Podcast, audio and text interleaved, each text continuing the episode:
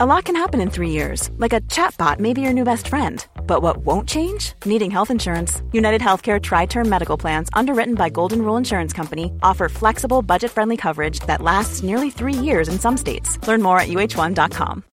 Millions of people have lost weight with personalized plans from Noom, like Evan, who can't stand salads and still lost 50 pounds. Salads, generally, for most people, are the easy button, right? For me, that wasn't an option. I never really was a salad guy. That's just not who I am. But Noom worked for me. Get your personalized plan today at Noom.com. Real Noom user compensated to provide their story. In four weeks, the typical Noom user can expect to lose one to two pounds per week. Individual results may vary. Hey, I'm Ryan Reynolds. Recently, I asked Mint Mobile's legal team if big wireless companies are allowed to raise prices due to inflation. They said yes. And then when I asked if raising prices technically violates those onerous two year contracts, they said, What the f are you talking about, you insane Hollywood ass? So to recap, we're cutting the price of Mint Unlimited from $30 a month to just $15 a month. Give it a try at mintmobile.com slash switch. $45 up front for three months plus taxes and fees. Promo for new customers for limited time. Unlimited more than 40 gigabytes per month. Slows. Full terms at mintmobile.com. یکی از ظهرهای داغ شهریور توی خلدبرین بین قبرها نشسته بود و زار می‌زد. قبرهایی که تو روزهای وسط هفته از همیشه تنها تر بودن. اونجا تنها جایی بود که می‌تونست بدون دغدغه و قضاوت به حال خودش و شرایطش گریه کنه. وسط گریه ها شنگار یه فکری تو سرش جوونه زد. فکری که اگه جواب می‌داد می‌تونست اوضاع زندگیش رو روال بندازه. دست و صورتش رو شست و رفت تا حق زندگی کردن رو از زندگی پس بگیره.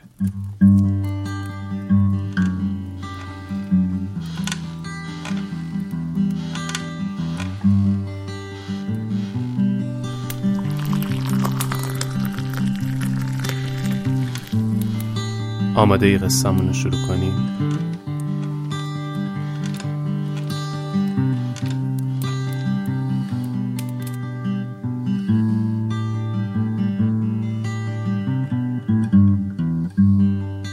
وقتتون بخیر. این قسمت 23 راوی و من آرش کاویانی هستم. این اپیزود هفتم خرداد ماه دو صفر منتشر شده. توی پادکست راوی من قصه تعریف می‌کنم. قصه زندگی آدمایی که یک چالشی توی زندگیشون باعث شده قصه زندگیشون شنیدنی تر بشه. قصه هایی که درس هاشون تلنگرهایی بهمون می‌زنن تا بهتر زندگی کنیم. هفتم به هفتم هر ماه می‌تونید اپیزود جدید ما رو از همه اپلیکیشن های پادگیر از جمله CastBox، Apple Podcast و Google Podcast بشنوید. اگه می‌خواید راوی رو به کسی معرفی کنید که اهل پادگیر نصب کردن نیست می‌تونید بات تلگرام پادکست راوی رو به آدرس ادساین راوی پادکست بات بهشون بدید از طریق اینستاگرام و سایت ما هم می‌تونید خبرهای تکمیلی در مورد قصه ها رو ببینید و بخونید توی این اپیزود من قرار قصه پسری رو تعریف کنم که سختی نامتعارفی رو کشیده. سختی اصلی زندگیش بدیهی ترین داشته ای هستش که هر انسانی وقتی به دنیا میاد با خودش دارتش هویت. چیزی که کمتر کسی می‌تونه نداشتنش رو حتی تصور کنه. چه برسه بخواد با این قضیه زندگی کنه. تحت فشار بوده انگهای مختلفی بهش زده شده نبودن پدر رو تجربه کرده و خودش شده نوناور خانواده.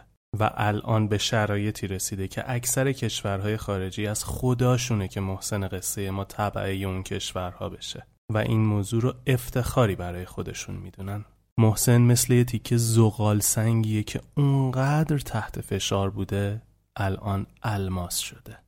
فکر کنم به اندازه کافی تو ذهنتون سوال به وجود اومده. بریم که قصه رو براتون تعریف کنم. فقط قبلش ازتون درخواست می‌کنم که از ما حمایت کنید. دو تا روش هم داره. اولیش اینه که ما رو به دوستاتون که ما رو نمی‌شناسن معرفی کنید و کمکشون کنید راوی رو گوش بدن. پادکست ها زمان های مرده اونا رو به زنده ترین زمان های ممکن تبدیل می‌کنن. مطمئنم با معرفی پادکست به بقیه نه تنها به ما که به دوستاتون هم دارید لطف می‌کنید. دومین راه حمایت از ما هم اینه که هر چقدر دوست داشتید از هزار تومن تا پنج میلیارد تومن از ما حمایت مالی کنید. چه داخل ایران باشید چه خارج از ایران. چه به تومن چه به یورو و چه به بیت کوین.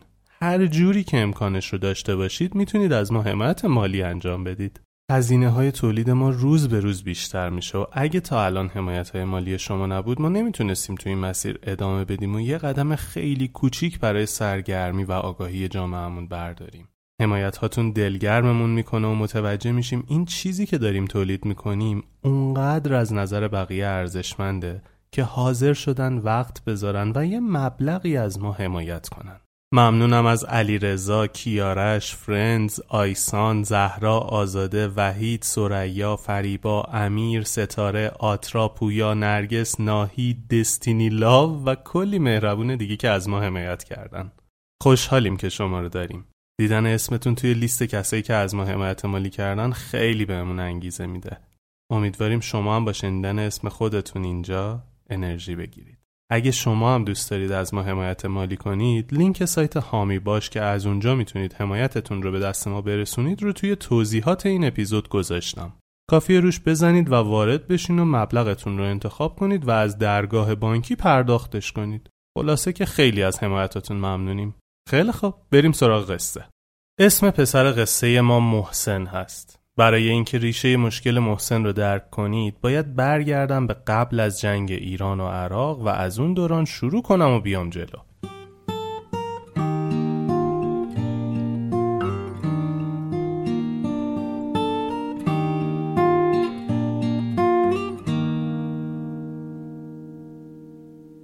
پدر بزرگ محسن عراقی بود و یه مهندس عالی رتبه توی یکی از کارخونه های اسکندریه عراق. از نظر وضعیت مالی هم اوضاعش خیلی خوب بود و ملک و املاک هم زیاد داشت. مادر بزرگ محسن ایرانی بود و اهل اصفهان. میگن تو اون دوران کسایی که تو عراق زندگی می‌کردن و یه نسبتی با ایران داشتن رو صدا می‌زدن و ازشون می‌خواستن که جاسوسی ایران رو بکنن و اگه قبول نمی‌کردن از عراق مینداختنشون بیرون. پدر بزرگ محسن هم این موضوع رو قبول نکرد و بعد چند روز نیروهای امنیتی میرن تو کارخونه دستگیرش می‌کنن میبرنش خونش و میگن 6 ساعت وقت داری که هرچی داری نداری رو جمع کنی و با خانواده از عراق بری بیرون. همه این افراد رو هم میفرستادن ایران. این اتفاق حدوداً یکی دو سال قبل از جنگ ایران و عراق افتاد. چجوری میفرستادن ایران؟ میآوردنشون لب مرز مهران و می‌گفتن برید اونور. اگه برگردید با تیر میزنیمتون. نگرش مردم عراق با حکومت عراق تو اون دوره مخالف بود. مردم نمی‌خواستن با ایران وارد جنگ بشن. اما حکومت عراق که معروف بودن به بعث عراق نه تنها می‌خواستن ایران رو تسخیر کنن بلکه با مردم کشور خودشون هم تو جنگ بودن و اذیتشون می‌کردن. چون طرفدار صدام بودن قدرت هم داشتن و کلا حرف و عمل خودشون رو داشتن و به نظر مردم کاری نداشتن. یه توضیح کوتاه روایت های مختلفی در مورد این موضوع وجود داره. مثل اینکه میگن صدام می‌خواسته شیعه ها رو از تو عراق بیرون کنه یا محله های شیعه نشین عراق رو خیلی کثیف و فقیر نگه میداشته و چند تا موضوع دیگه. ولی چون قصه ما سر این موضوع نیست خیلی بهش نمی‌پردازم. اما برای خودم هم که نشنیده بودم در حد شنیدنش جالب بود. شما هم تا این حد بدونید که این زمزمه ها بوده و عراق حکم اخراج خانواده پدر بزرگ محسن رو صادر و از عراق بیرونشون می‌کنه. به این افرادی که از عراق اخراج و به ایران فرستاده می شدن معاودین می گفتن. و توی جنگ ایران و عراق خیلی از این معاودین بر علیه عراق و به کمک ایران می جنگیدن. پدر بزرگ و زن بچه وارد خوزستان میشن و بعد به امید خانواده همسرش که اصفهان بودن میرن اصفهان. اونجا میشه خونه امنشون و پدر بزرگ برای پیدا کردن کار و ساختن زندگی جدید خانواده رو بر میداره و میرن یزد. اوایل درآمدش هم خیلی پایین بود و برای اینکه بتونه زندگی رو بچرخونه مدام می‌رفتن خونه خانواده خانومش تا بتونن خرجهای زندگیشون رو بپوشونن. پدر بزرگش از مهندسی که تو عراق راننده داشته و می بردن و می آوردنش اومده بود ایران و شده بود کارگر شهرداری و کارهای مربوط به پاکسازی شهر رو انجام می‌داد. همین موضوع در عرض یک سال بیشتر از 20 سال پیرش کرد و تمام موهاش سفید شد. چند وقتی میگذره و پسرشون که بزرگ هم بود تو این سفرهای یزد و اصفهان با یه دختری آشنا میشه و خانواده ها معرفیشون می‌کنن به هم با وجود اینکه پدر دختر مخالف بود و می‌گفت این پسر شرایط سختی رو در آینده داره ما نمیشناسیمش نمی‌دونیم تو عراق چی بهشون گذشته و این حرفا اما در نهایت قبول می‌کنه و علی پدر محسن با فاطمه مادر محسن ازدواج می‌کنن. ازدواجشون همچون یک شخص ایرانی نبود همزمان هم توی یک جایی به اسم مجلس اعلای عراق ثبت میشه و هم توی اداره پناهندگان ایران. علی مرد کاری بود و از کار کردن و زحمت کشیدن عبایی نداشت. به خاطر داستان اخراجشون از عراق فقط تونسته بود تا دوم راهنمایی درس بخونه و وقتی هم به ایران اومده بود دیگه همپای باباش کار کرده بود تا بتونن زندگی رو بچرخونن. علی و فاطمه میرن تو یه اتاق از خونه پدرش و اونجا زندگیشون رو شروع می‌کنن. علی تو روز کارگر ساختمون بود و شب هم برای اینکه بتونه درآمد داشته باشه می‌رفت سیگار می‌خرید و سر چهار راها تو زمانی که مغازه بسته بود سیگار میفروخت و درآمدش رو افزایش می‌داد. مدام تلاش می‌کرد تا اوضاع مالیش رو بهبود بده و مرد زندگی بود و با همسرش هم خیلی خوب برخورد می‌کرد. اینجاها بود که محسن قصه ما به دنیا میاد. زندگی به روال عادی ادامه پیدا می‌کنه تا پدر بزرگ محسن تو سن چهل و خورده ای سالگی به دلیل سکته قلبی فوت می‌کنه. راجع به فشار روانی که روی پدر بزرگش بود بهتون گفته بودم دیگه این موضوع تاثیر خودش رو گذاشته بود. گذشت و محسن از آب و گل در اومد. از همون بچگی می‌رفت تو محلشون و با بچه های دیگه بازی می‌کرد. همه بازی عرفی که تو دهه شست انجام می‌شد. فوتبال، بالا بلندی، کارت بازی رنگ لباس، کارت بازی با دمپایی، قایم باشک و غیره. یکی از تخصص هاشونم با دوستاش بادبادک درست کردن بود. در خونه مردم رو می‌زدن و روزنامه باطله ازشون می‌گرفتن. بچه های محلشون هر کدوم از پنجره و جاهای مختلف حسیر میکندن و میآوردن و با هم بادبادک درست می‌کردن و میفروختن و می‌رفتن توپ میخریدن. فوتبال رو خیلی دوست داشت و دروازبان بود. تو تلویزیون می‌دید دروازبانا شیرجه می‌زنن به سمت توپ و هر جوری شده تلاش می‌کنن تا توپ گل نشه. این الگوبرداری محسن از دروازبان ها باعث شد تا قبل پیش دبستانی دو بار دستش بشکنه. چون شیرجه زده بود و به جای توپ به سنگ برخورد کرده بود. البته که این جدیت تو کار رو تو بزرگسالی هم کاملا با خودش داشت و هیچ وقت ولکن ماجرا نبود. یکی دیگه از شیطنتاشون این بود که سیم ترمز دوچرخه ها رو میکشیدن بیرون بعد پرت می‌کردن رو سیمای چراغ برق. برق کل منطقهشون می‌رفت خرکیف می‌شدن. واسه خودش هم سوال بود که چه کیفی داشت ولی این کار را انجام می‌دادن. تو اون دوران یه تعدادی از بچه های محلشون مسخرش می‌کردن چون عراقی بود. یه سری هم اصلا هیچ کاری نداشتن که کجایی و فامیلش چیه و این حرفا. دوران پیش دبستانی رو تو همون محله خونه پدر بزرگش میگذرونه و اون سال براش طعم یخمک میوهی داشت. چون مامانش هر موقع می‌رفت برش گردون خونه براش یخمک میوهی می‌خرید. اواخر پیش دبستانی پدر محسن با تلاشی که کرده بود و پسندازهایی که با خانمش جمع کرده بودن تونستن یه خونه تو شهر یزد به اسم فاطمه مادر محسن بخرن. سال اول ابتدایی وارد این مدرسه میشه که از همه جای یزد تو مدرسه ثبت نام می‌کردن. از محله های مختلف با فرهنگ و اخلاق و خلق و خوهای مختلف.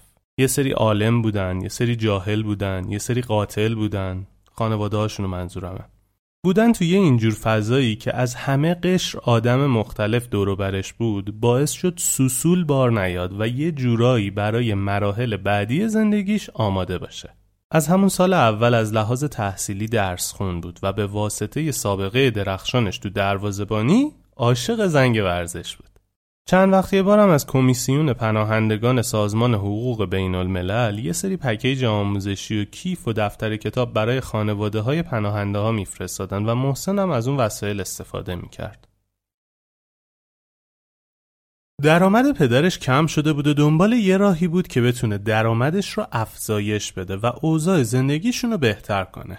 واسه همین از کاری که داشت میاد بیرون و میره جوشکاری یاد می‌گیره و اول کنار بقیه جوشکاری می‌کرد و بعد یه مدت خودش به صورت مستقل میشه جوشکار ساختمون و کم کم با توجه به اینکه سخت کار می‌کرد اسمش بین ساختمون سازها خوب در میره و همه می‌خواستن باهاش کار کنن. اینکه کارشو عوض کرد و روز به روز هم پیشرفت می‌کرد کمکش کرد که درآمدش افزایش پیدا کنه و اولین کاری که کرد یه موتور خرید. محسن خیلی خوشحال بود که اونا از این به بعد یه وسیله نقلیه دارن و می‌تونن با موتور هر جایی که می‌خوان برن. هر چقدر پدرش پرکار و زحمت کش بود اما فکر اقتصادی خوبی نداشت. هرچی کار می‌کرد رو خرج می‌کرد و توی فصلایی که کار زیادی برای انجام دادن نداشت برای گذران زندگی اون چیزایی که خریده بودن رو میفروخت. البته که مدیریت خرجهای خونه به واسطه مادرش باعث شده بود نداشتن شم اقتصادی پدر اونقدر زندگیشون رو تحت تاثیر قرار نده. محسن هم جداگونه کار می‌کرد چون دوست داشت بتونه اون چیزایی که نیازهای خودش و برادرش برای تحصیل هست رو تأمین کنه. دنیای امروز جوری شده که همه حواسشون تو گوشیاشونه. اگه یه کسب و کاری دارید و می‌خواید خودتون رو به جمعیت زیادی از مردم معرفی کنید بهترین راه اینه که سر و کلتون تو گوشی اونا پیدا بشه آژانس تبلیغاتی ادوایزد اسپانسر این اپیزود پادکست راوی کارش اینه که کسب و کار شما رو توی گوشی افراد مختلف بهشون معرفی کنه فکر کنید یه کسب و کاری دارید و می‌خواید توی رسانه های مختلف به بهترین شکل خودتون رو معرفی کنید و بیشترین بازده رو از هزینه ای که برای تبلیغات می‌کنید بگیرید. اینجاست که تیم حرفه‌ای و خلاق ادوایزد وارد میشن و تو مرحله اول نیاز سنجی رو در مورد کسب و کار شما انجام میدن و بعد از مشخص شدن نیازها و هدف گذاری در مورد کسب و کار شما تا وقتی که بهترین نتیجه رو بگیرید کنارتونن. و هر چیزی که احتیاج داشته باشید مثل متن، تصویر، ویدیو و landing page رو براتون با بهترین کیفیت و خلاقانه ترین حالت ممکن آماده می‌کنن. بعد از این مرحله تبلیغات شما به صورت هدفمند روی اپلیکیشن ها، وبسایت ها و کانال های مختلف منتشر میشه. تو این مدت هم تنها نمیمونید و تیم ادوایز نتایج رو بررسی می‌کنن و اگه لازم باشه کمپین رو براتون بهینه می‌کنن تا بهترین نتیجه رو براتون تضمین کنن. اگه هنوز دو بشکید کافیه یه سر به سایتشون با آدرس advised.com برید و ببینید قبلا چه برندهایی از خدماتشون استفاده کردن تا خیالتون راحت شه. A آدرسشون رو توی کپشن می نویسم تا بتونید بهشون سر بزنید.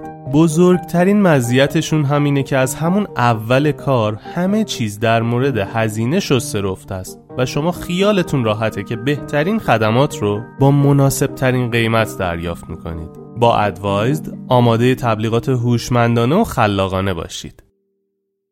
محسن سال به سال بزرگتر شد و از لحاظ مالی خیلی تغییر شگرفی نکردن و اینکه پدرش شرایط اقتصادی خونه رو کنترل نمی کرد نمیذاشت از لحاظ مالی پیشرفت کنن.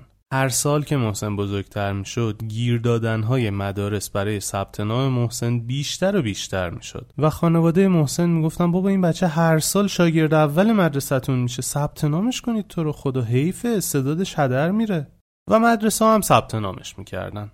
سال دوم راهنمایی رو تو همون مدرسه ای که سالهای قبل بود می‌خونه و اختلاف خیلی زیاد تحصیلی محسن با بقیه بچه های اون مدرسه باعث میشه مدیر اون مدرسه برای سال سوم راهنمایی محسن رو معرفی کنه به مدیر یکی از مدرسه های خیلی خوب دیگه که از لحاظ تحصیلی سطح خیلی بالاتری داشت و جزو مدرسه های تاپ یزد بود. محسن با وجود شرایطی که داشت ولی به خاطر معرفی شدن از طرف مدیر یه مدرسه به عنوان اینکه بچه درس خونی هست تونست وارد اون مدرسه جدید بشه. توی مدرسه جدید شرایط خیلی با مدرسه های دیگه فرق می‌کرد. تقریبا نصف بچه ها از خانواده های مرفهی از بودن و همشون هم درس خون. حتی اگه یه مقدار هم از لحاظ تحصیلی ضعیف بودن اونقدر از لحاظ مالی وضعشون خوب بود که خانواده ها با کمک معلم خصوصی سطح درسی بچه هاشون رو به حد بقیه مدرسه میرسوندن. اما برای خانواده محسن اینکه بخوان معلم خصوصی برای بچهشون بگیرن خیلی سخت بود.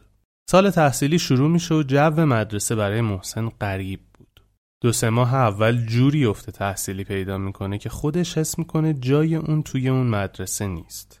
با خودش تصمیم می‌گیره که برگرده همون مدرسه قبلی تا خیلی افته تحصیلیش بیشتر نشه.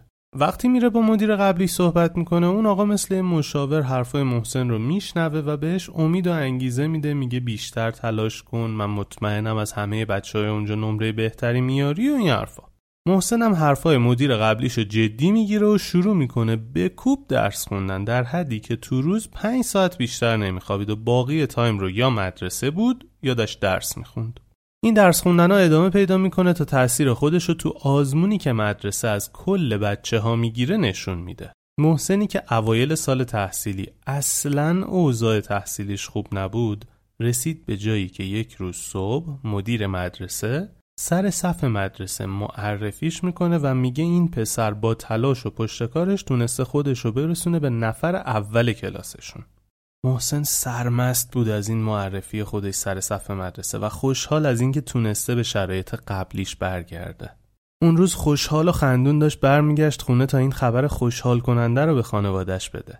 وقتی می‌رسه خونه می‌بینه باباش از خوشحالی داره بال در میاره. اول فکر کرد از مدرسه زنگ زدن و این خبر رو به خانوادش دادن. ولی یه خورده که بیشتر دقت کرد دید اصلا خوشحالی باباش به خاطر اون نبوده. صفحه تلویزیون رو که می‌بینه می‌فهمه صدام سقوط کرد و مردم عراق دارن مجسمش رو می‌کشن پایین.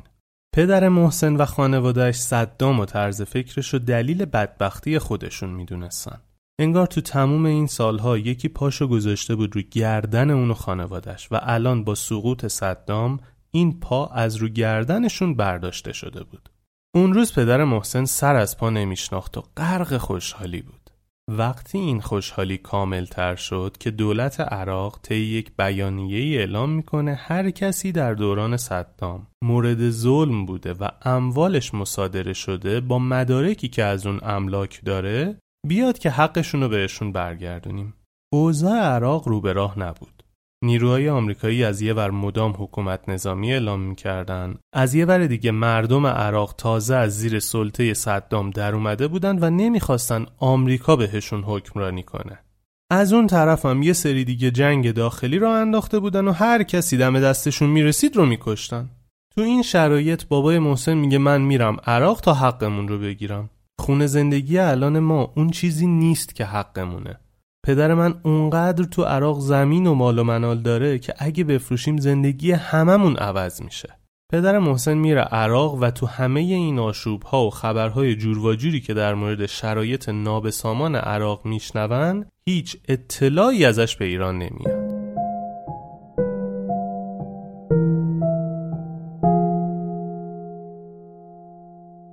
بعد از تقریبا چهار ماه پدر برمیگرده و می‌بینن که موفق شده ملک و املاک پدری رو پس بگیره و بفروشه. پدر و اموها و امه ها و مادر بزرگ محسن همشون اوزاشون عوض میشه و یه جورایی از قشر ضعیف جامعه میرن تو سطح متوسط رو به بالای جامعه. اوضاع زندگیشون بهتر اما حضور پدر توی خونه کمرنگ شد. محسن با درس خوندن سرگرم بود و تمام تلاشش رو می‌کرد تا از لحاظ درسی پایین نیاد و بتونه شاگرد اول بمونه. این تلاش در حد و اندازه ای بود که مادرش یه بار رفت مدرسه گفت آقا به این پسر بگید یه خورده بخوابه، بازی کنه، زندگی کردن یادش رفته، همه فکر و ذکرش شده درس خوندن. این از محسن. برادر محسنم به دنیا اومده بود و مادر خیلی درگیر کارهای خونه و دوتا بچه بود. و همین جوری کمرنگ شدن حضور پدر بیشتر و بیشتر می شد. اوایل دیر می اومد خونه. بعد یه شب در میون می اومد. سر کار نمی رفت. یهو یه هفته نمی اومد خونه می گفت رفته تهران برای یه سری کار اداری و این یه هفته به حدی رسید که نزدیک دو ماه خونه نیومد. و خانومش هم دیگه هیچ خرجی نداشت که بتونه زندگی رو باش بچرخونه. مادر محسن با خانواده همسرش صحبت می‌کنه و می‌پرسه شما خبری دارید از پسرتون؟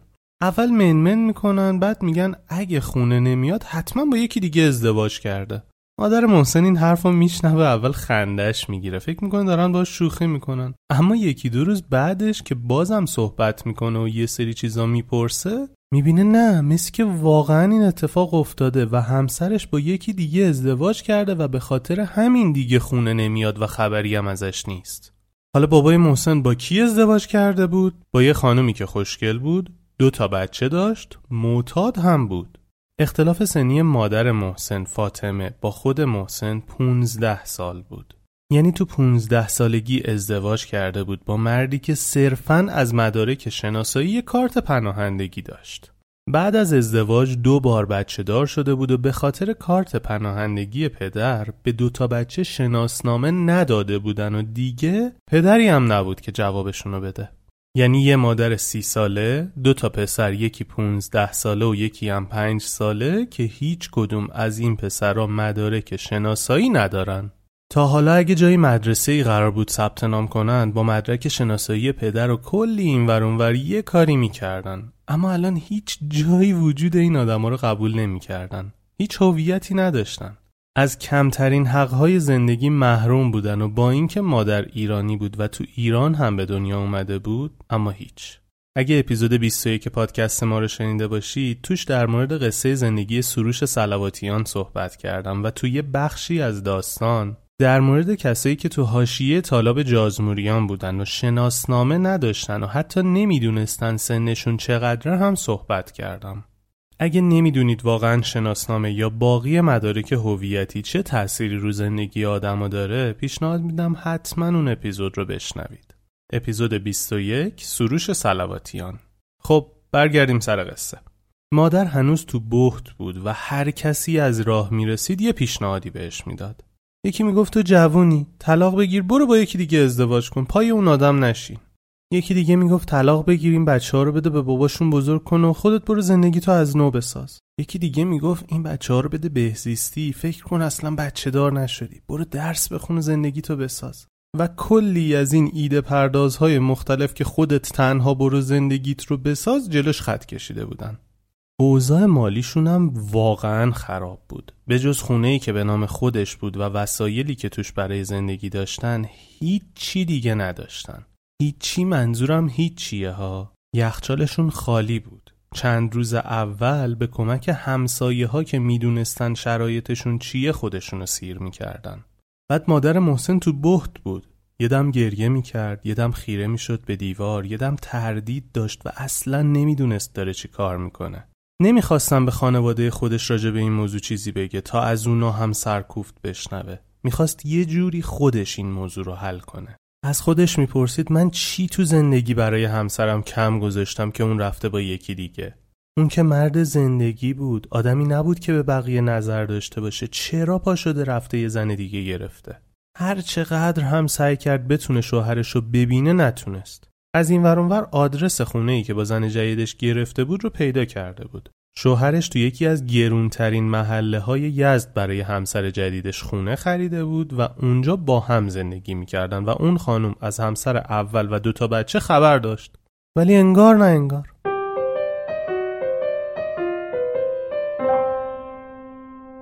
چند باری که مادر محسن میره دم خونه جدید شوهرش می‌بینه که اون خانم میگه گم شو از اینجا چی از جون من و شوهرم می‌خوای دیگه دوستت نداره حالش ازت به هم می‌خوره یه جوری از اونجا ردش می‌کرد یعنی بعد از اینکه شوهرش رفت حتی نتونست یک کلمه باهاش صحبت کنه. نمی‌دونم تجربهش رو دارید یا نه.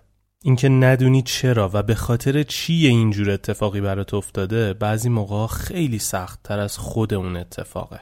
سیل پیشنهادهای مختلف کل زندگیشو گرفته بود. و از اون طرف چون به خانوادش نمی‌خواست حرفی بزنه تحمل مسئولیت این اتفاق براش دوچندان بود.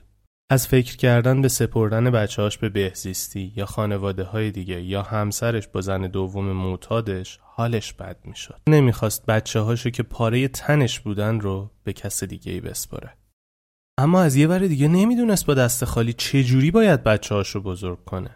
محسن تو کمتر از یک ماه اندازه ده سال بزرگ شد. اون هم نمی‌خواست مادرش رو از دست بده و بره یه جای دیگه و با آدمای دیگه زندگی کنه. گیر داستان این بود که محسن و برادرش هیچ مدرک هویتی نداشتن. همه چیشون به پدرشون بند بود و اونم انگار نه انگار که بچه داره. تو این یک ماه محسن شد سنگ صبور مادرش. هر شب با مادرش می‌رفت پیاده روی و بهش دلداری می‌داد و آرومش می‌کرد. مادرش هم از همه ترساش می‌گفت و گریش بند نمیومد.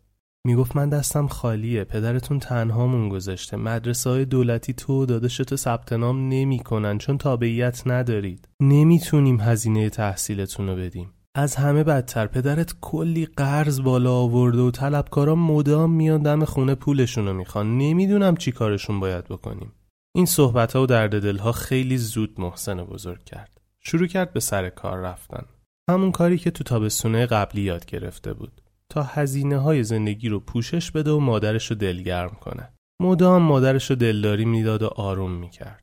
شبها تو تاریکی خیابونهای یزد زیر چراغهای زرد کوچه ها راه می‌رفتن و مادرش حق حق گریه می‌کرد و محسن مدام سعی می‌کرد آرومش کنه و بهش روحیه بده مادرش محسن رو داشت که باهاش حرف بزنه اما محسن هیچ کسی رو نداشت که بتونه در مورد سختی زندگیش باهاش درد دل کنه داشتن به آخرای تابستون نزدیک می شدن و خودش باید می‌رفت اول دبیرستان و برادرش هم باید می‌رفت اول دبستان حال مادرشون اونقدر بد بود که محسن باید برادرش رو می‌برد مدرسه و با همه دردسرهای موجود ثبت نامش می‌کرد. پول هم یه خورده از کار کردن خودش داشت و باقی نیازشون و همسایه هاشون بهشون کمک می‌کردن. به هر سختی و بدبختی که بود خرج خونه میچرخید اما خود محسن روز به روز داغونتر از قبل مدام حرفای مادرش سختی کار مدرسه و خواسته های برادر کوچکترش که بیگونا هیچی نمی‌دونست و نمی‌تونست شرایط رو درک کنه و یه عالم فکر و غم و بغض و عصبانیت تو سرش بود. وقتی دید نمی‌تونه با کسی حرفاشو در میون بذاره تصمیم می‌گیره بره یه جایی که بتونه گریه کنه و بلند بلند داد بزنه تا شاید صداش به گوش خدا برسه. بهترین جایی که برای این کار پیدا می‌کنه خلده برینه. این همون قبرستان یا آرامگاه شهر یزد هستش. ظهر روزای هفته تو زل آفتاب هیچ بنی بشری تو اونجا نبود و می‌تونست هر چقدر که دوست داشت اونجا تنها باشه و داد بزنه و گریه کنه و کسی سوالی ازش نپرسه. می‌تونست خودشو خالی کنه. این شد پاتوقش. پاتوقی که میومد خودشو خالی می‌کرد و آماده می‌شد برای سختی زندگی. برای اینکه بره دوباره با همه برای بودن پیش خانوادش بجنگه و آماده بشه که مادرش رو هم آروم کنه. مدارس دولتی برادرش رو ثبت نام کردن اما اصل کار ثبت نام خودش بود. هیچ مدرسه دولتی اون رو ثبت نام نمی کرد چون می‌گفتن اون مدرک شناسایی معتبری نداره. محسن فقط یه کارت پناهندگی داشت و مدارس هم می‌گفتن برای ثبت نام باید شناسنامه و مدارک شناسایی معتبر ایرانی داشته باشه. محسن باید مدرسه غیر دولتی می‌رفت و آهی هم در بسات نداشتن و چون کار آرماتور بندی هم برای صبح بود نمی‌تونست هم درس بخونه هم سر کار بره. به نصیحت مادرش کار رو بیخیال میشه. یکی از ظهرهای داغ شهریور توی خلده بین قبرها نشسته بود و زار می‌زد. قبرهایی که تو روزهای وسط هفته از همیشه تنها تر بودن. اونجا تنها جایی بود که می‌تونست بدون دغدغه و قضاوت به حال خودش و شرایطش گریه کنه. وسط گریه ها انگار یه فکری تو سرش جوونه زد. فکری که اگه جواب می‌داد می‌تونست اوضاع زندگیش رو روال بندازه. دست و صورتش رو شست و رفت تا حق زندگی کردن رو از زندگی پس بگیره.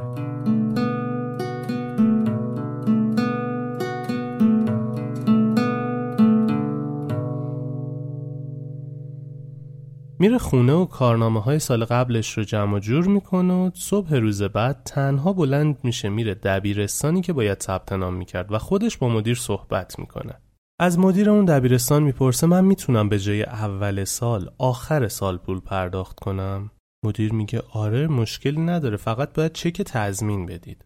محسن میگه چک تضمین ندارم. مدیر میگه خب زامن بیار. محسن میگه زامن هم ندارم. اما این کارنامه های سال قبل منه. من درسم خیلی خوبه و قول میدم آخر سال پول رو پرداخت کنم. مدیر که نمره های محسن و پیگیریشو می‌بینه قبول می‌کنه و محسن توی مدرسه ثبت نام میشه. موفقیت بزرگی بود. اما اوضاع تحصیلیش اونجوری که خودش فکر می‌کرد پیش نرفت. دیدن غم و افسردگی مادر غم و غصه خودش و اوضاع سختی که برای تحصیل برادرش بود حالشو بدتر می‌کرد.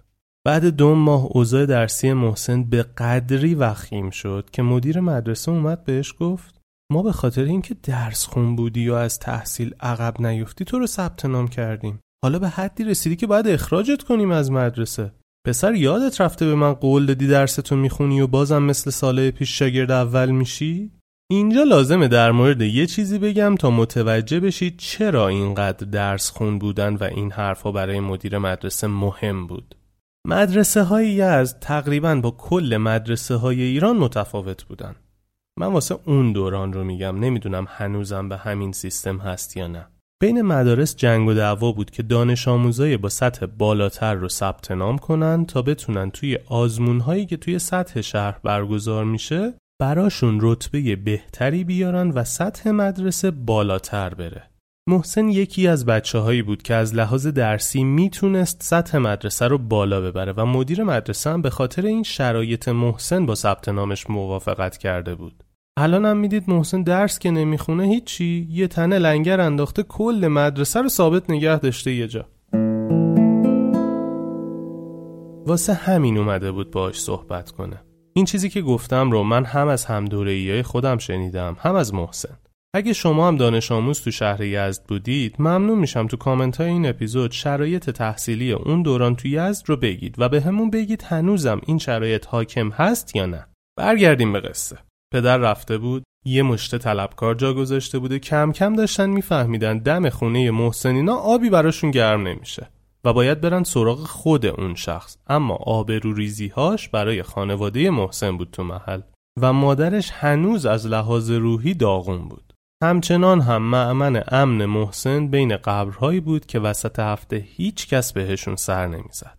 اول تصمیم می‌گیره که درس رو ول کنه و بره کار کنه تا بتونه زندگیشون رو بسازه و مادر و برادرش رو از دست نده. وقتی میره که به مدیر مدرسه اینو بگه مدیر میشینه کلی باهاش حرف می‌زنه و محسن هم یه مقداری از داستان زندگیشون رو به مدیر میگه. مدیر مدرسه میگه هزینه تحصیلت رو ما میدیم نمی‌خواد نگران اون باشی. اما باید یه جوری هزینه سیر کردن خودتون رو در بیاری. اگه بتونی بعد مدرسه کار کنی احتمالا می‌تونی هم درس بخونی هم کارت رو داشته باشی. اما درس رو ول نکن. تنها چیزی که بتونه شما رو از این شرایط در بیاره اینه که تو درس تو با تمام قدرت بخونی و به یه جایی برسی. چون تو نه سرمایه داری نه کسی که ازت حمایت کنه. تنها سرمایه‌ای که می‌تونی برای خودت بسازی درسی هست که می‌خونی و توش هم واقعا خوبی. خیالش که از بابت شهریه مدرسه راحت میشه یه مقدار آروم میشه و با کلی تشکر از مدیر مدرسه بعد از کلاسش را میافته میره خلده برین. چند روزی بود که به جز نونی که روزانه اندازه یک هفته دست می‌تونستن بخورن توی یخچالشون فقط آب بود. وسط گریه هاش داشت به پیشنهاد مدیرشون برای کار فکر می‌کرد و همون روز را میافته تو خیابونا دنبال کار و بالاخره توی پیتزا فروشی به عنوان گارسون کار پیدا می‌کنه برای تایم عصر تا شب. خوشحال بود که تونسته کار پیدا کنه. حالا می‌تونست با تلاش بیشتر هم خودشونو سیر کنه هم درسشو بخونه. اوضاعشون بهتر شد و دیگه حداقل گشنه نمیخوابیدن. به این بینش رسیده بود که هر چقدر بیشتر برای چیزایی که می‌خواد تلاش کنه احتمال اینکه بهشون برسه بیشتره. درآمد داشت ولی نه خیلی زیاد. در حدی که اون کف دست نونشون از یه شب در میون شده بود هر شب با سیب زمینی. اینجوری نبود که هر شب و هر شب وعده غذایشون تکمیل باشه. یه بار تو خونه نشسته بودن که می‌بینن داداش محسن کتابشو بر میداره و میره تو حیات میشینه و درس می‌خونه. محسن برای سوال میشه که چرا داداشش این کارو کرده؟ ازش می‌پرسه داداش چرا رفتی تو حیات نشستی؟ داداشش میگه اینجا بوی خوب میاد اومدم بو بکشم. یکی از همسایه‌هاشون داشت کباب درست می‌کرد و قشنگ کل محل بوی کباب رو گرفته بود. بودک بود که تو سر محسن و مادرش خورد. برادرش شکایتی از شرایطشون نکرده بود اما مادر محسن که دلش سوخته بود میره از همسایه هاشون پول قرض می‌گیره و دو تا سیخ کباب می‌خره که پسراش بتونن کباب بخورن. داداش محسن خیلی خوشحال میشه اما محسن به بهونه کار چون می‌دونسته اون غذا داداشش هم سیر نمی‌کنه از خونه می‌زنه بیرون و تو خیابونا میچرخه. زندگیشون سخت بود اما بهتر از قبل شده بود. مادرش از اون بخت بیرون اومده بود و شرایطش رو پذیرفته بود. محسن با روزی سه چهار ساعت خوابیدن هم کار می‌کرد هم مدرسه می‌رفت هم درس می‌خوند تا دوباره بتونه سطح خودش رو بالا ببره. انگار روی غلطک افتاده بودن تا برادر کوچیکترش مریض میشه و تب می‌کنه. هر جوری می‌خواستن بدون دوا دکتر مشکل رو حل کنن نتونستن. مادر محسن بد جوری بریده بود و گفت بریم دم خونه پدرتون بهش بگیم پسرش مریضه. شاید خرج دوا دکتر رو داد. بتونیم این بچه رو خوب کنیم. محسن موتور همسایه رو قرض می‌گیره و برادرش هم میسپره به اونا و تو تاریکی شب را میافتن میرن دم خونه پدرش. خب یه نکته ای رو بگم. تو یزد فراوونی موتوره. من بچه ده ساله هم دیدم که سوار موتور میشه و پلیسی هم نیست که بهشون گیر بده. چون یکی دوتا نیستن که. کلا هم انگار موتور سواری تو ژنشونه. از همون موقعی که به دنیا میان بلدن موتور برونن. اگه یه سفر رفته باشید قشنگ متوجه این حرفم میشید. از همینجا یه خیلی مخلصیم به شنونده یزدی راوی میگم. اگه دوست داشتید برامون کامنت بذارید و اشاره کنید که از یزد ما رو گوش می‌دید. تا یه حدودی دستمون بیاد از شهر بادگیرها چقدر شنونده داریم. اینو گفتم که بدونیم موتور قرض گرفتن و سوار شدن محسن تو اون سن اونم تو یزد چیز عجیبی نیست. وقتی می‌رسن اونجا مامانش بهش میگه تو نمی‌خواد بیای بذار من برم. مادرش زنگ رو می‌زنه و وارد آپارتمان میشه و میره تو و بعد یکی دو دقیقه صدای جیغ زدناش میاد. در خونه باز بود. محسن سری خودش رو میرسونه دم واحدی که صدای مادرش از اونجا میومده جیغ زدن و خواهش کردنهای مادرش برای اینکه کتکش نزنن قطع نمی‌شد. محسن در می‌زنه. وقتی می‌بینه محلش نمیدن محکم خودش رو میکوبه به در چند باری این کار رو تکرار می‌کنه. نمی‌فهمید چی کار می‌کنه و فقط میشنید که مادرش داره کتک می‌خوره و خواهش رو تمنا می‌کنه. بالاخره در رو با لگت باز می‌کنه و وقتی میره تو چشمش میفته به باباش که بالا سر زن دومش وایساده و زن دومش داره مادر محسن رو کتک می‌زنه. این صحنه رو که می‌بینه دیگه خونش به جوش میاد و اول از همه مادرش رو از دست اون خانم در میاره و پدرش که میاد جداشون کنه شروع می‌کنه پدرش رو زدن و گلاویز بودن که می‌بینن یه نفر خمار از تو اتاق خواب میاد بیرون در رو که باز می‌کنه دود و بوی تریاک میاد بیرون. محسن که این صحنه رو می‌بینه قلبش درد می‌گیره. با خودش میگه پولی که باید خرج زندگی خانوادهشون می‌شد الان داره خرج مواد این خواهر و برادر میشه. یه خورده کتک می‌زنه و یه خورده هم کتک می‌خوره و در نهایت با وساطت همسایه های اون ساختمون با لباس پاره و بدون کفش از اون خونه با مادرش میان بیرون و سوار موتور میشن و برمیگردن به سمت خونه. مادرش پشت موتور زار زار گریه می‌کرد و محسن نمی‌تونست جلوی خودش رو بگیره. هر جای تاریکی تو خیابون گیر می آورد وای میستاد از موتور فاصله می گرفت گریه می کرد دوباره بر میگشت سوار موتور می شد و تا خونه پنج شیش باری این کار رو تکرار کرد. وقتی رسیدن خونه هر دو فکر می‌کردن که فردا پدر و زن دومش با پلیس میان دنبالشون چون قبلا تهدیدشون کرده بودن و این سری محسن در خونهشون هم شکسته بود. محسن به مادرش میگه اونو برادرش برن اصفهان تا فقط محسن درگیر بشه و همه چیز رو هندل کنه. ولی مادرش قبول نمی‌کنه. مادر به کمک همسایه ها برادر محسن رو می‌برن درمونگو و با یه دردسری برادر محسن خوب میشه.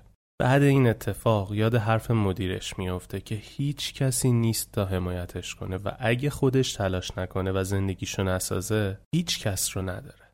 با سه چهار ساعت خوابیدن و کلی درس خوندن و کار و مدرسه دوباره خودش رو از سطح پایینی که تو تحصیل داشت می‌کشه بالا. خب دوباره یه چیزی در مورد شهر یزد بگم توی دوره دبیرستان شهر یزد یه آزمونی برگزار می‌شد به اسم آزمون علمی مقایسه ای. این آزمون برای مدرسه ها خیلی مهم بود و اگه دانش آموزی می‌تونست توی این آزمون رتبه خوبی بیاره مدرسه هم همه جوره ازش حمایت می‌کرد و بهش بها می‌داد. یه جورایی هم رتبه آوردن دانش آموزا تو این آزمون حکم تعیین سطح مدرسه رو داشت. یعنی چی؟ یعنی اگه یه مدرسه ای دو سه نفر جزو این نفرات تک رقمی آزمون علمی مقایسه ای داشت دیگه ترکونده بود و مردم برای ثبت نام بچهشون تو اون مدرسه صف میکشیدن برگردیم به قصه محسن بعد از همه این جریانات تونست توی این آزمون علمی مقایسه ای نفر اول مدرسه، نفر اول منطقه و رتبه تک رقمی کل استان بشه. نتیجه این آزمون به کل شرایط تحصیلی محسن رو عوض کرد. اولین موضوعش این بود که بهش گفتن تا پایان تحصیلت تو این مدرسه تو لازم نیست هزینه ای پرداخت کنی و هزینه تحصیلت رو ما بهت میبخشیم. تو فقط درس بخون. مورد دوم این بود که برای رتبه آوردن تو اون آزمون یه رب سکه بهش دادن و این رب سکه با اینکه اون زمان قیمتی نداشت اما خب می‌تونست یه بخشی از گره زندگیشون باز کنه. یه اتفاق دیگه هم افتاد و اون این بود که عکس محسن و باقی بچههایی که رتبه آورده بودن رو روی بنر زدن و توی مدرسه نصب کردن جوری که هر کسی وارد مدرسه می‌شد اون بنر رو می‌دید. توی این بنر عکس محسن بزرگتر از همه بچه ها زده شده بود به خاطر اینکه رتبهش از کل مدرسهشون بهتر بود. یه روز که از خانواده خواسته بودن برای انجمن اولیا مربیان بیان مدرسه هر کسی تا میومد تو مدرسه عکس و اسمها رو می‌دید اسم محسن نظرش رو جلب می‌کرد. مادر پدرها از بچه هاشون میپرسیدن این کیه؟ کجاییه؟ چرا فامیلش اینه؟ یادتونه دیگه پدر محسن عراقی بود و فامیلش هم متفاوت بود از فامیل هایی که تو ایران عرف بود. بچه ها که می‌گفتن محسن عراقی و نشونش می‌دادن مادر پدرها می‌دیدن اوضاع پوششش هم متفاوت با باقی بچه هاست و واسهشون جالب می‌شد جالب بود که یه پسری با این شرایط تونسته اینقدر درس خون باشه منظورم از پوشش متفاوت قدیمی بودن لباس هاست این نگاه ها و معرفی ها به محسن انرژی و انگیزه می‌داد و بهش ثابت کرده بود که فقط پول و تیپ و قیافه نیست که می‌تونه نگاه تحسین آمیز بقیه رو همراه داشته باشه. سواد تحصیلی هم همونقدر می‌تونه تأثیر گذار باشه. محسن منتظر بود تا مادر خودش بیاد تو مدرسه و مادر محسن تا اومد تو و عکس محسن رو دید برگشت و از مدرسه رفت بیرون. محسن دوید دنبالش که ببینه چی شده. دید مامانش رفته یه مقدار دورتر یه جای خلوت وایساده و داره گریه می‌کنه. میره پیشش و می‌پرسه چی شده؟ مادرش میگه خیلی بهت افتخار می‌کنم. خوشحالم که به حرف بقیه گوش نکردم و پیش شما موندم و امروز شاهد موفقیتت هستم. سربلندم کردی پسرم.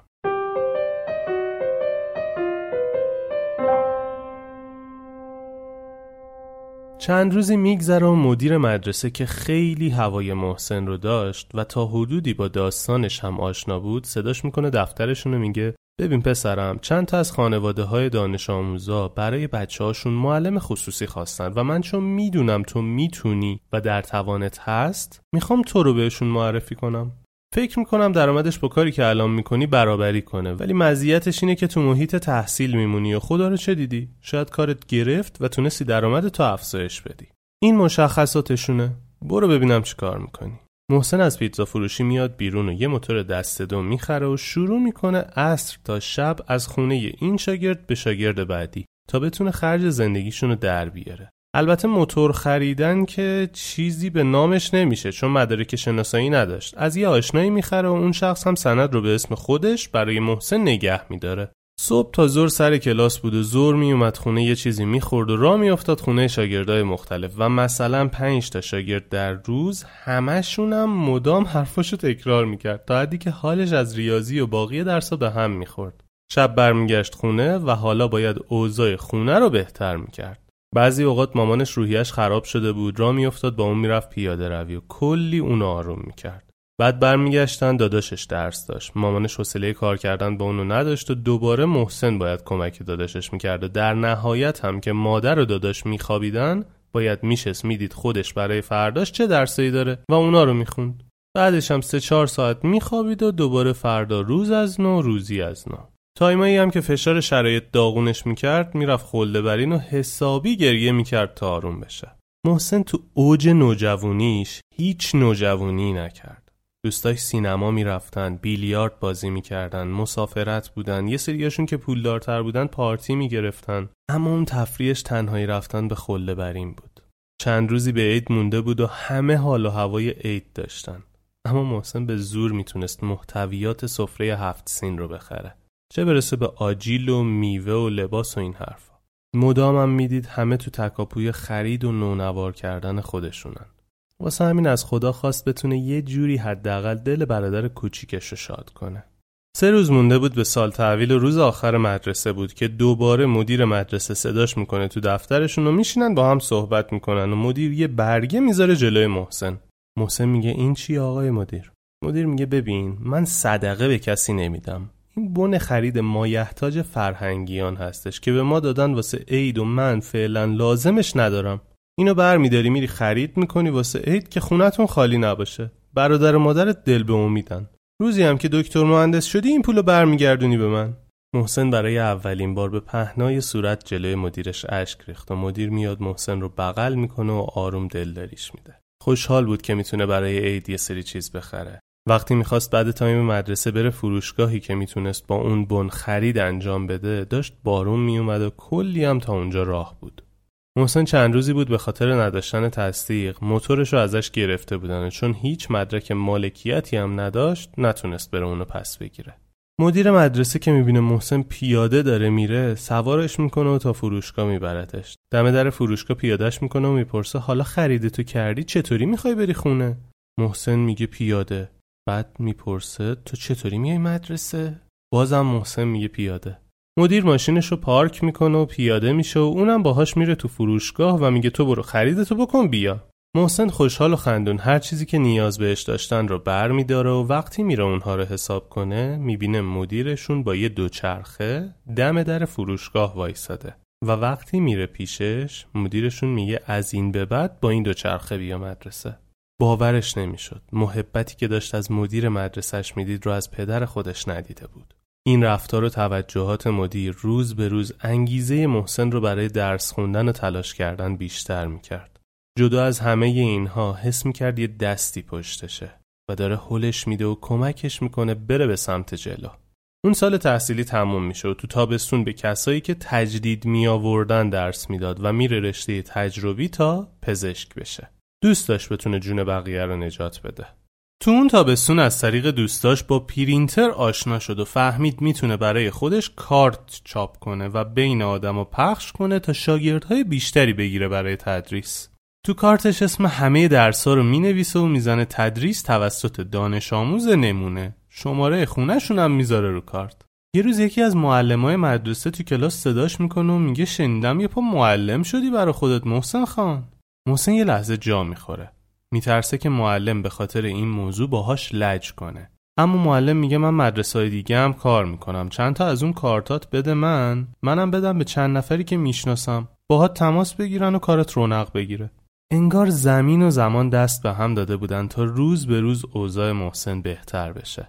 یه شب که داشت برف میومد و حال روحی مادرش بهتر بود بهش میگه برن پیاده روی و حرف بزنن.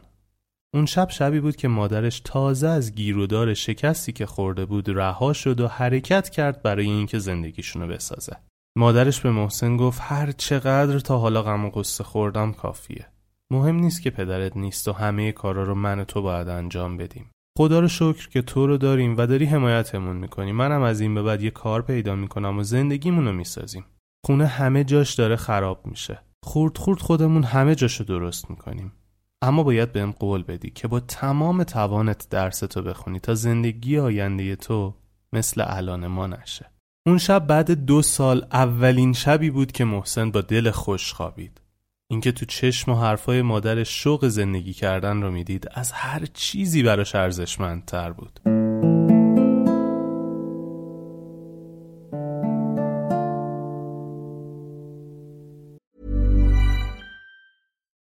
Would you like to look five years younger? In a clinical study, people that had volume added with Juvederm Voluma XC in the cheeks perceived themselves as looking five years younger at six months after treatment. Look younger, feel like you. Add volume for lift and contour in the cheeks with Juvederm Voluma XC. Reverse signs of aging by adding volume to smooth laugh lines with Juvederm Volure XC. For important safety information and to find a licensed specialist, visit juvederm.com. That's J U V E D E R M.com. Not for people with severe allergic reactions, allergies to lidocaine, or the proteins used in Juvederm. Common side effects include injection site redness, swelling, pain, tenderness, firmness, lumps, bumps, bruising, discoloration, or itching. There's a risk of unintentional injection into a blood vessel, which can cause vision abnormalities, blindness, stroke, temporary scabs, or scarring. Talk to a licensed specialist to find out if it's right for you.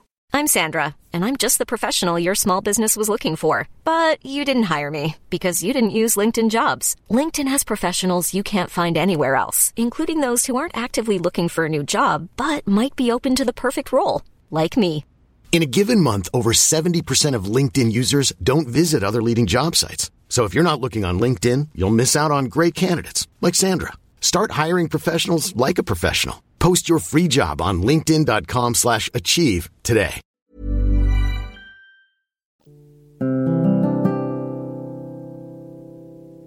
مادرش به کمک همسایه هاشون میره توی مؤسسه ای که کارهای خونه انجام می‌دادن مثل ترشی انداختن و سبزی و غذا آماده کردن. برای اینکه بتونه درآمد بیشتری هم داشته باشه علاوه بر تایمی که توی مؤسسه بود یه سری کار رو هم می آورد خونه اونجا انجام می‌داد. به خاطر نوع کاری که مادرش می‌کرد همیشه دستاش پر از زخم و بریدگی بود. محسن با خودش قرار گذاشته بود که وقتی مادرش رو می‌بینه دستاش رو ببوسه که برای زندگیشون این زخمها رو به جون خریده.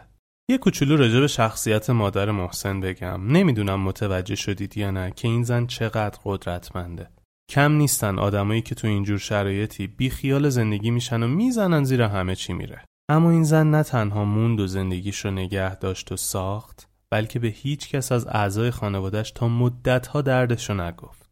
مطمئنم که هیچ چیز بجز عشق مادری که متاسفانه تو این روزها همه ندارنش نمی‌تونه این قدرت رو در کسی ایجاد کنه که سختی های زندگی رو به جون بخره تا بتونه بچه هاش رو بزرگ کنه و پیش خودش نگه داره. خیلی خوب. سالهای تحصیلی به همین منوال میگذره تا وقت کنکور میشه. مدرسه هم اعلام کرده بود به رتبه های برتر کنکور سکه طلا و سفر هدیه میده.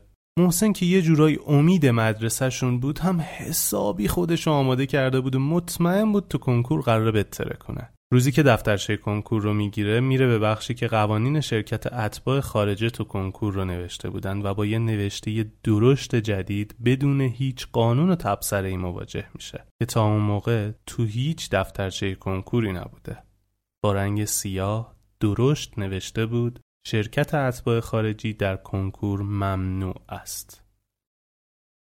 این متن آب سردی بود رو همه رویاهایی که تو سرش ساخته بود. باورش نمی‌شد. به همین راحتی اونو از کنکور دادن محروم کردن. برمیگرده خونه و بدون هیچ حرفی میره تو اتاقش رو در قفل می‌کنه. مادرش نگرانش میشه. میاد میگه چی شده پسرم؟ محسن میگه فعلا می‌خوام تنها باشم. بعد از اینکه کل دفترچه رو زیر و رو می‌کنه و می‌بینه هیچ روزنه یا امیدی نیست از اتاقش میاد بیرون و به مادرش میگه همه چیز تموم شد. هر چیزی که به خاطرش این مدت سختی کشیدیم باد هوا شد. کاشکی همون موقع ترک تحصیل می‌کردم.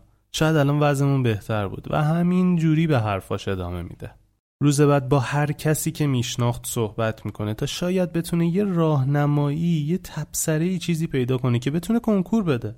اما هیچ کس هیچ راهی به ذهنش نرسید. مدیر مدرسهشون که همیشه حمایتش می‌کرد فقط بهش گفت تو سعی کن از محیط تحصیل دور نشی. شاید سال دیگه دوباره گذاشتن که تو هم امتحان بدی. یک سالی بود که محسن برای گرفتن تابعیت ایرانی و شناسنامه اقدام کرده بود اما روال اداری پروندهشون به خاطر شرایط پدرش و پرونده های قضایی که بابت بدهیاش داشت خیلی کند پیش می‌رفت. بهش گفته بودن حداقل 5 6 سال طول می‌کشه تا بتونه شناسنامه ایرانی بگیره.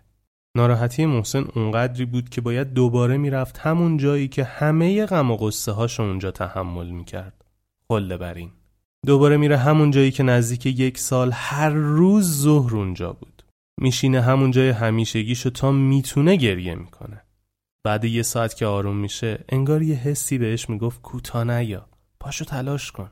با خودش میگه ببین محسن تا الان هر جوری خواستن زندگیت رو از چنگت در بیارن وایسادی و خدا هم کمکت کرده. و این اتفاق نیفتاده. حالا هم دوباره همونه. اگه وای نستی میبازی یا باید خودت زندگی تو بسازی. تو نه سرمایه داری نه حامی. اگه همین الان نجنگی برای زندگیت دوباره باید بری کارهای یدی بکنی با درآمد پایین. تو این همه نجنگیدی و تلاش نکردی برای اینکه زندگی تیم بشه. باید بری با هر کسی که می‌تونی صحبت کنی و ببینی چی کار میشه کرد. خدا تنهات نمی‌ذاره فقط باید حرکت کنی. همون موقع میره یه بلیت می‌گیره برای تهران تا سر بزنه به هر جایی که یک درصد احتمال داره بتونه کمکش کنه. ساعت نه شب سوار اتوبوس میشه و تا صبح دعا می‌کنه که خدا کمکش کنه و بتونه یه راهی پیدا کنه تا بتونه تو رشته‌ای که دوست داره و کاملا هم شایستش بوده تحصیل کنه.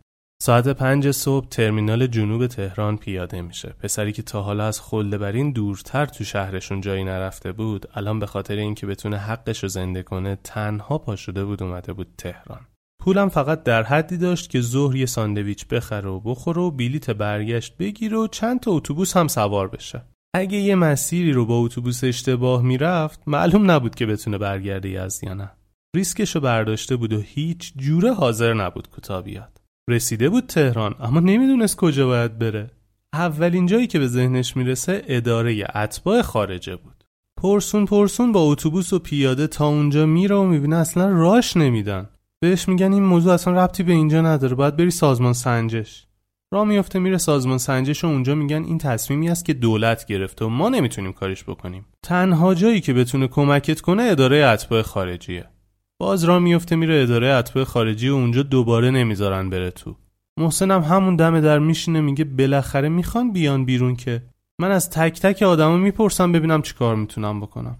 نگهبان دم در با اینکه آدم سفت و سختی بود دلش برای محسن میسوزه و بعد یه ساعت میگه بیا برو پیش رئیس بخش پناهندگان شاید بتونه کمکت کنه. محسن خوشحال بود از اینکه بالاخره داره میره پیش کسی که شاید یک درصد بتونه کمکش کنه. وقتی وارد اتاق میشه و داستانش رو میگه میگن خب مدارک چی داری؟ اونم میگه کارت پناهندگی. بعد بهش میگم با این مدرک هیچ کاری نمی‌تونی بکنی. متاسفیم. به هیچ عنوان شما نمی‌تونی کنکور بدی. دوباره بالون آرزواش رو سرش میترکه.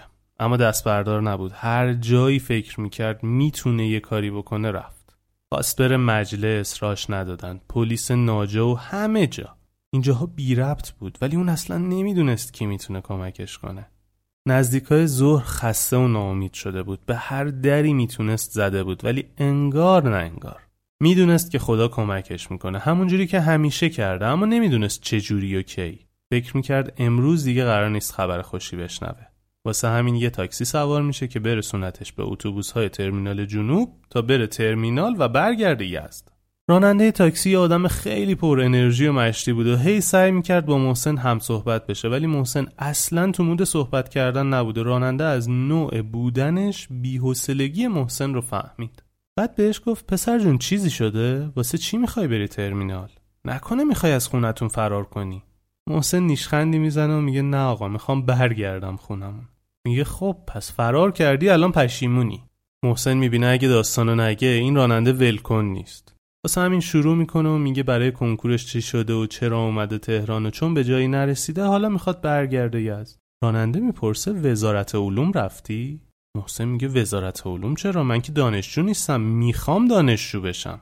راننده میگه تیریه تو تاریکی. بیا سر اونجا هم برو ضرر نداره که. من خودم میبرمت اونجا. وای میستم تا سوال کنی بعدش هم مثل پسر خودم. مجانی برات میگردونم ترمینال جنوب. ایشالله که مشکلت اونجا حل میشه. دیگه وای نستاد محسن نظر بده. مسیرشو کج کرد به سمت وزارت علوم. محسنم با خودش گفت اگه یک درصد احتمال داشته باشه کارم درست بشه حتی حاضرم شب تو خیابون بخوابم و برنگردم یزد ناامید شده بود ولی خدا فراموشش نکرده بود. وقتی می‌رسه دم در وزارت علوم راننده پیادش می‌کنه و میگه برو ایشالله کارت حل میشه. محسن میره دم در از نگهبان سوال می‌پرسه و نگهبانم بدون هیچ بهونه و حرفی میگه اتباع خارجی طبقه شیشم محسن خوشحال میشه که نگهبان دم در واسش نه و نو نیاورده. قبلا هم گفتم محسن هیچ موقع نمی‌تونست لباسای خیلی خوب بخره و سر و وضع او تو کشیده نداشت. اگه پولی در می آورد سعی می‌کرد برای برادرش خرج کنه تا جلوی دوستاش خجالت نکشه. وقتی می‌خواد بره سوار آسانسور بشه می‌بینه همه کسایی که اونجا هستن با کت و شلوار و کیف سامسونت خیلی رسمی و شیک بودن. با دیدن اونا خجالت می‌کشه سوار آسانسور بشه و ترجیح میده پیاده بره بالا. پله به پله بالا می‌رفت و تابلوهای هر طبقه رو می‌خوند. به طبقه چهارم که رسید دید نوشته واحد آموزش. یه لحظه یه حسی بهش میگه برو از اینجا سوال کن که کجا باید بری و چی کار باید بکنی؟ وارد اتاق که میشه یه خانم مسن مهربونی نشسته بود. محسن که توضیح میده اتباع خارجی هست و واسه شرکت در کنکور اومده اون خانم میگه بیا بریم پیش دوست من من می‌دونم کجا باید بری. با محسن همراه میشن و میرن پیش یه خانم دیگه تو همون طبقه. وقتی میرن پیش اون خانم دوم ایشون میگه پیش خوب کسی اومدی مشکل تو کار منه. محسن می‌پرسه خب شما کارتون چیه؟ اون خانم میگه من مسئول پذیرش دانشجوهای خارجی هستم. مدارک چی آوردی پسر جون که ببینم می‌تونیم ثبت نامت کنیم یا نه؟ محسن کپی کارنامه هاش همراش بود. وقتی اون خانم کارنامه محسن رو می‌بینه که معدلش 19 و 87 بوده ازش می‌پرسه پسر جان تو واقعا اتباع خارجه هستی؟ تو که از اول دبستان تا حالا ایران درس خوندی؟ محسن یه کوچولو داستانشون میگه و اون خانم یه برگه بهش میده میگه مشخصاتت و اون رشته هایی که می‌خوای توش تحصیل کنی رو بنویس. محسن فکر می‌کنه دارن سر به سرش می‌ذارن. بهشون میگه خانم من اومدم اینجا که بتونم کنکور بدم. شما این اطلاعات رو برای چی می‌خوای اون خانم بهش میگه پسر جان تو نمی‌خواد کنکور بدی. چون سطح علمیت بالاست و اتباع خارجی هستی ما تو رو بدون کنکور تو رشته ای که دوست داری پذیرش می‌کنیم. فقط باید صبر کنی یه جلسه با وزارت بهداشت برگزار کنیم. تو اون جلسه قراره در مورد دانشجوی خارجی صحبت کنیم. اونجا کیس تو رو هم مطرح می‌کنیم. پوست محسن مورمور شد و موهای تنش هم سیخ شد. خیلی دوست داشت حرفای اون خانم واقعیت داشته باشه ولی بازم میترسید سر کارش گذاشته باشن. با حالت التماس گفت خانم من شرایط زندگی سختی دارم. تو رو خدا اگه دارید شوخی می‌کنید به هم بگید. من ناراحت نمیشم. تو رو خدا منو علکی دلخوش نکنید. اون خانومم گفت پسرم با شدی اومدی وزارت علوم تو خیابون نیستی که دوربین مخفی درست کنن. خیالت راحت اطلاعاتت رو بنویس ما موردتو مطرح می‌کنیم. اگه کسی بتونه برات کاری بکنه ماییم. که منم میگم با احتمال زیاد تو پذیرش میشی. شماره تماستو بنویس تا دو هفته دیگه با تماس می‌گیریم. از طبقه چهارم تا جایی که اون تاکسی پیادش کرده بود رو بال زنان برمیگرده تا دست راننده تاکسی رو ببوسه. اما چون کار محسن طول کشیده بود اون راننده رفته بود. اسم کرد خدا اون راننده رو سر راهش قرار داده. که فقط بهش نشون بده هواشو داره. اسم کرد خدا بغلش کرده و بهش گفته چون تلاشتو کردی منم کمکت کردم. نمی‌فهمه چه جوری ولی خودشو میرسونه ترمینال و برمیگرده یزد و هر چی مدرک و تقدیرنامه و هر چیزی که داشت رو دوباره برمیداره و همون شب برمیگرده تهران و میره وزارت علوم پیش اون خانم. اون خانم که دوباره میبینتش تعجب می‌کنه میگه مگه تو نرفتی یزد محسن میگه رفتم ولی برگشتم اینا رو بدم به شما. اون خانم که مدارکش رو می‌بینه میگه پسر جان تو بدون اینا هم شانست بالاست. چرا اینقدر نگرانی؟ برو شهرتون خودتو اذیت نکنه بیا اینجا. تو دو هفته دیگه ما خودمون با تماس می‌گیریم. هم خوشحال بود هم هیجان زده. اصلا یه حال غریبی داشت. از شعف و خوشحالی نفهمید دو هفته چه جوری گذشت و بعد دو هفته باش تماس می‌گیرن و میگن اصل تمامی مدارکت رو از مدرسه بگیر و بیا تهران. حتما هم صبح زود بیا. صبح روز بعد قبل از باز شدن وزارت علوم دم در بود و با کارمندای اون اداره وارد اونجا شد. وقتی رفت تو دفتر اون خانوم براش چایی و بیسکویت آوردن و بهش تعارف کردن. اولین باری بود که حس می‌کرد تو یک اداره دارن بهش احترام می‌ذارن و براش ارزش قائلن. اون خانوم بهش گفت تبریک میگم بهت پسرم. با این مدارک برو وزارت بهداشت و کارهای ثبت نام دانشگاه تو انجام بده. محسن هنوز دو نیفتاده بود. فکر می‌کرد منظور این خانم این بوده که بهش اجازه میدن کنکور بده و باید بره وزارت بهداشت که کارهای ثبت نام کنکورش رو انجام بده. از اون خانم می‌پرسه یعنی می‌تونم با دوستام کنکور بدم؟ اون خانم بهش میگه پسر جان کنکور چیه؟ تو مستقیما بدون کنکور می‌تونی بری تو دانشگاه تحصیل کنی. مگه نمی‌خواستی پزشکی بخونی؟ موافقت کردن و الان دیگه خودتو دانشجوی رشته پزشکی حساب کن. تمام. نمی‌فهمه چه جوری ولی اشک چشماش راه میافته. اون خانم بهش میگه پسرم چرا گریه می‌کنی؟ تلاش کردی داری نتیجه تلاشتو می‌بینی. پاشو برو وزارت بهداشت پیش خانم فلانی. منم میگم بهش داری میری اونجا زودتر کاراتو اوکی کنه. وقتی میره وزارت بهداشت و قوانین رو می‌خونه می‌خوره تو ذوقش و فکر می‌کنه این بدترین اتفاقیه که براش افتاده. اتفاقی که بعدا متوجه میشه دقیقا همون جریان به صلاحش بوده. محسن اجازه داشت پزشکی بخونه اما باید می‌رفت محضر و دادگستری تعهد می‌داد که هیچ موقع نمی‌تونه تابعیت ایران رو بگیره و بعد از پایان تحصیلاتش هم اجازه نداره تو ایران تبابت کنه. دوباره انگار با پتک زده بودن تو فرق سرش.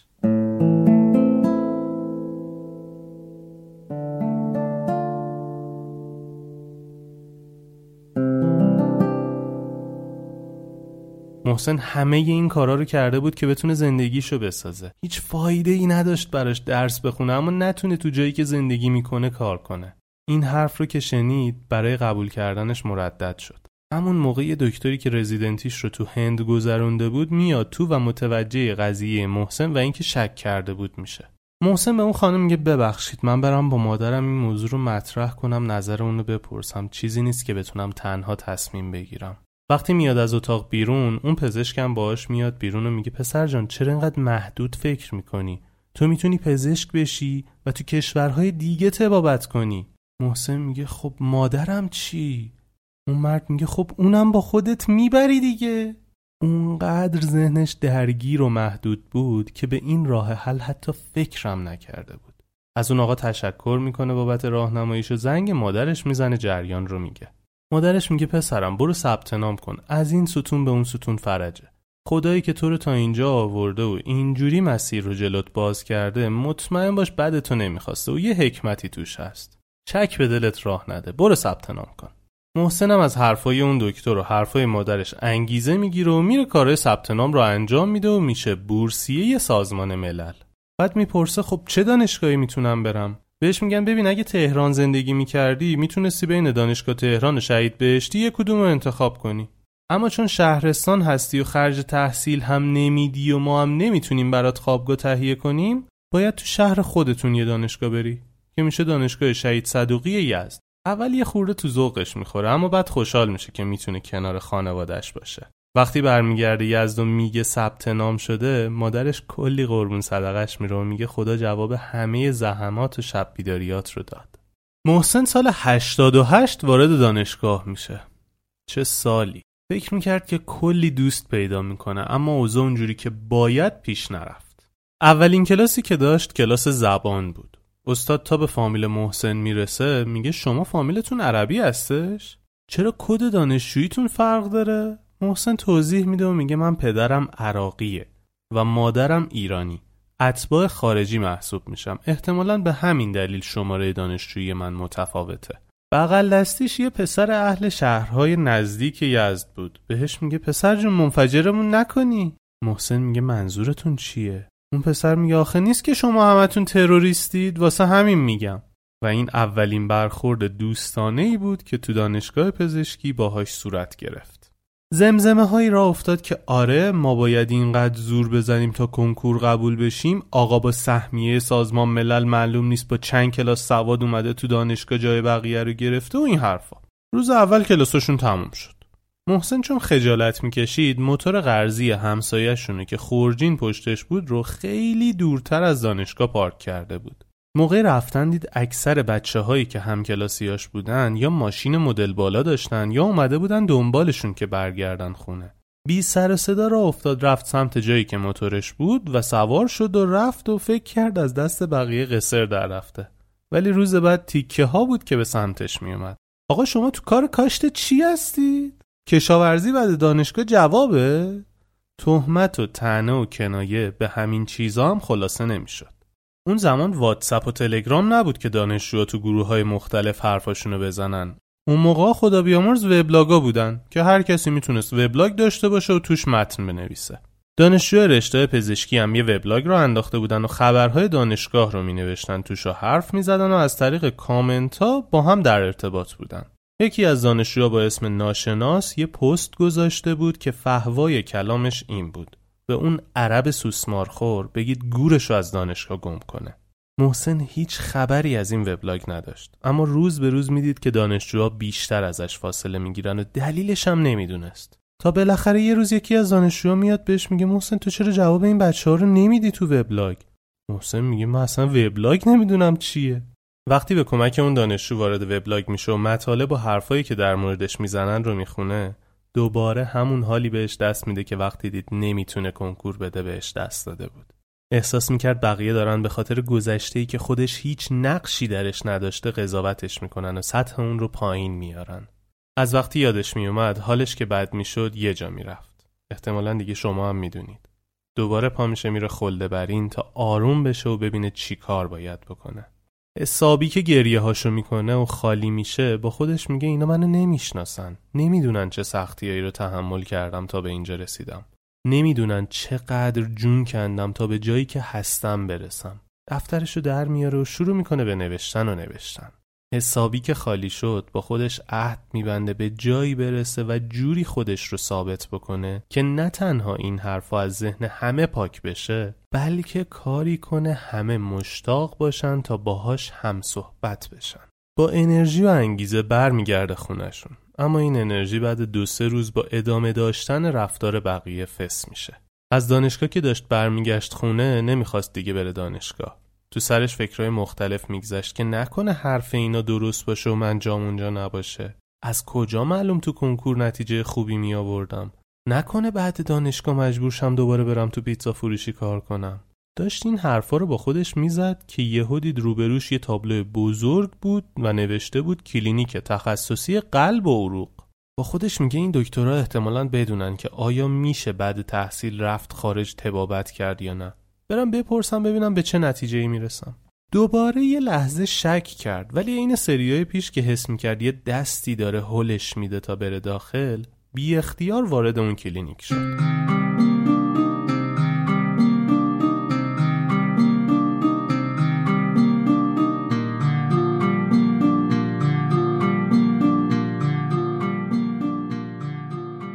رفت داخل و همینجور اسم دکترا رو می‌خوند تا دید یه جا نوشته دکتر فلانی فوق تخصص جراحی قلب و عروق از دانشگاه فلانی در خارج. حالا نمیگم که لو نره. تا این اسم رو دید فهمید که این آقا خارج درس خونده و گفت اگه کسی بتونه راهنماییم کنه همین آقاست.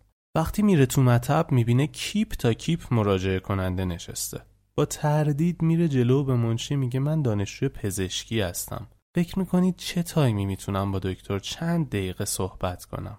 منشی میگه یه دقیقه صبر کن الان میام. پا میشه میره تو اتاق دکتر. محسن با خودش میگه احتمالا میگه برو دو سه هفته دیگه بیا. منشی به همراه مراجعه کننده ای که تو اتاق بود میاد بیرون و به نفر بعدی میگه لطفا صبر کنید. دکتر گفتن می‌خوان با دانشجوشون صحبت کنن. محسن سرشو چرخون تا دانشجو دکتر رو پیدا کنه. ولی دید همه خیلی مسنتر از اونیان که دانشجو باشن. منشی محسن رو صدا می‌کنه و میگه آقا بفرمایید. آقای دکتر منتظر شما هستن. محسن میگه خانم من سر و وضعم مرتب نیست. نمی‌دونم چی می‌خوام بگم. اون خانم میگه خجالت نکشید. دکتر منتظرتونن بفرمایید. وقتی میره تو اتاق یا آقای مهربون با ظاهری آراسته بلند میشه و بهش تعارف می‌کنه بشینه. محسن هاج و واج بود که چه اتفاقی داره میافته.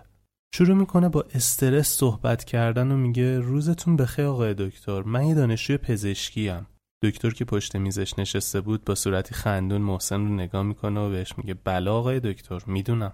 محسن میگه نه من تازه ترم اول پزشکی هستم دانشجوم یه ماه شروع کردم. دوباره دکتر میگه بلا آقای دکتر می‌دونم دارم میشنوم. محسن که اصرار داشت ثابت کنه دکتر نیست میگه آقای دکتر منظورم اینه من هنوز پزشک نشدم ترم اول دانشگاهمه. اون دکتر هم میگه می‌دونم آقای دکتر. به نظر من هر کسی که وارد این مسیر میشه از همون اول کار دکتره. یه قندی تو دل محسن آب میشه که نگو.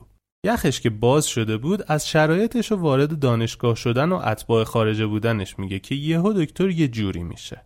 میاد وسط حرفش میگه آقای دکتر من فردا تا ساعت دو عمل دارم. بعد از دو می‌تونی بیای بیمارستان اونجا با هم صحبت کنیم؟ محسن فکر کرد دکتر می‌خواد بپیچونتش.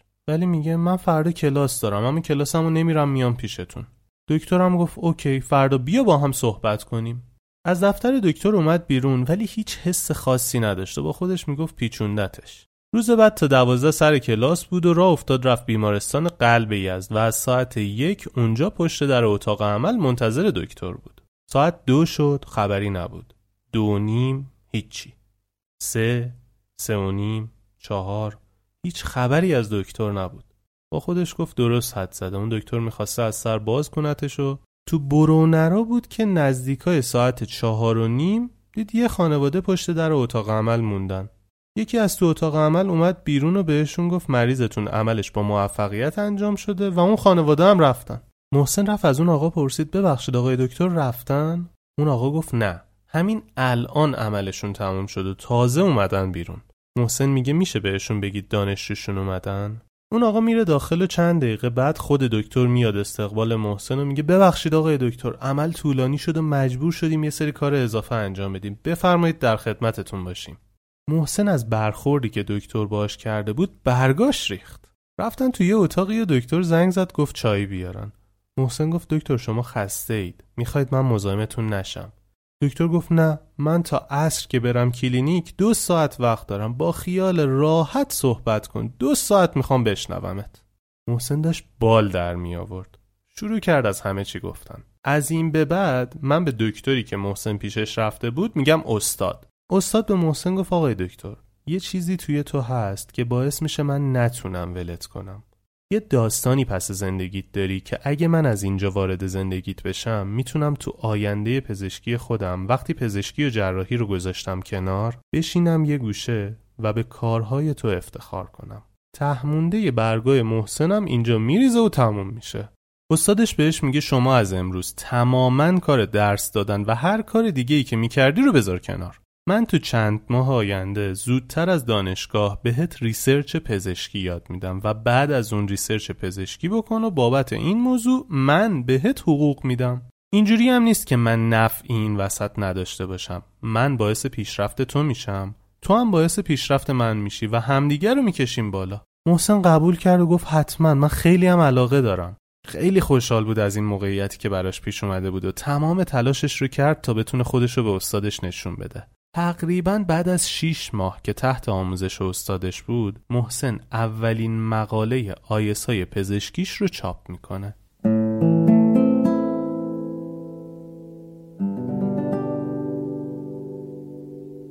تونسته بود حرفی که تو خله برین به خودش گفته بود رو به کرسی بشونه و نگاه همه رو نسبت به خودش عوض کنه. خبرش تو دانشگاه میفته و میگن محسن مقاله آیسای نوشته. همه هنگ می‌کنن و میگن این که اصلا بهش نمی‌خورد اینجوری باشه. بچه ها می‌گفتن با پارتی بازی اومده. چجوری مقاله نوشته؟ بعد حرفا عوض میشه و میگن حتما پدر و مادرش پزشکن. اونا که می‌خواستن مقاله بدن اسم بچهشون هم نوشتن تو لیست. یا از همکاراشون خواستن اسم بچهشون رو بنویسن تو لیست نفرات مقاله و نمی‌دونستن که پدر و مادر محسن هیچ کدوم بیشتر از راهنمایی سواد نداشتن. کم کم برخوردادش با محسن عوض می‌شد. ولی همچنان فکر نمی‌کردن که خودش تأثیری توی نوشتن این مقاله ها داشته باشه. آخرای ترم دوم بود که محسن دومین مقاله بین المللیش با استادش و یکی از مطرح ترین جراح های قلب ایران بیرون میاد. وقتی مقاله دوم بیرون میاد مرکز قلب افشار یزد محسن رو به عنوان محقق برتر به دانشگاه معرفی می‌کنن و دانشگاه هم چک می‌کنه می‌بینه هیچ کسی بین دانشجوهای پزشکی در یک سال دو مقاله تاثیرگذار ننوشته و به همین دلیل سال 89 محسن رو به عنوان محقق برتر دانشگاه یزد اعلام می‌کنن آخرای ترم دوم محسن توی کنگره علمی مخصوص دانشجویان پزشکی توی دانشگاه علوم پزشکی رفسنجان شرکت می‌کنه و مقاله خودش رتبه اول رو میاره. عصر همون روز قرار بود با پسر یکی از پزشکهای بزرگ یزد که پنج سال از خودش بزرگتر بود و به جز اسم پدر خودشون هم آدم علمی و معتبری بودن میتینگ داشته باشه. یعنی چی؟ یعنی یه ارائه یا اجرایی که نزدیک یک ساعت و نیم طول می‌کشید. نیم ساعت قبل میتینگ اون آقا میاد به محسن میگه من یه جلسه دیگه ای با داورا دارم نمی‌تونم بیام خودت باید بری بتره کنی محسن با اعتماد به نفس کامل میره بالای سن و عین یک ساعت و نیم صحبت هایی رو می‌کنه که همه فکر می‌کردن محسن دانشجوی سال آخر پزشکیه. وقتی جلسه تموم میشه همه تشویقش می‌کنن و اون کسی که قرار بود با هم ارائه رو انجام بدن میاد روی سن و میگه شما هم از ارائه محسن جان لذت بردید و چیز یاد گرفتید؟ همه تایید می‌کنن و دست می‌زنن. اون آقا میگه ایشون دانشجوی سال اول پزشکی هستن. انگار دکمه میوت کل سالن رو زده بودن. همه ساکت میشن و از عقب یک نفر شروع می‌کنه آهسته دست زدن و کم کم کل سالن با حیرت دست می‌زنن. اینکه کسی تو اون سال تحصیلی راجع به این مسائل صحبت بکنه برای همه حیرت آور بود.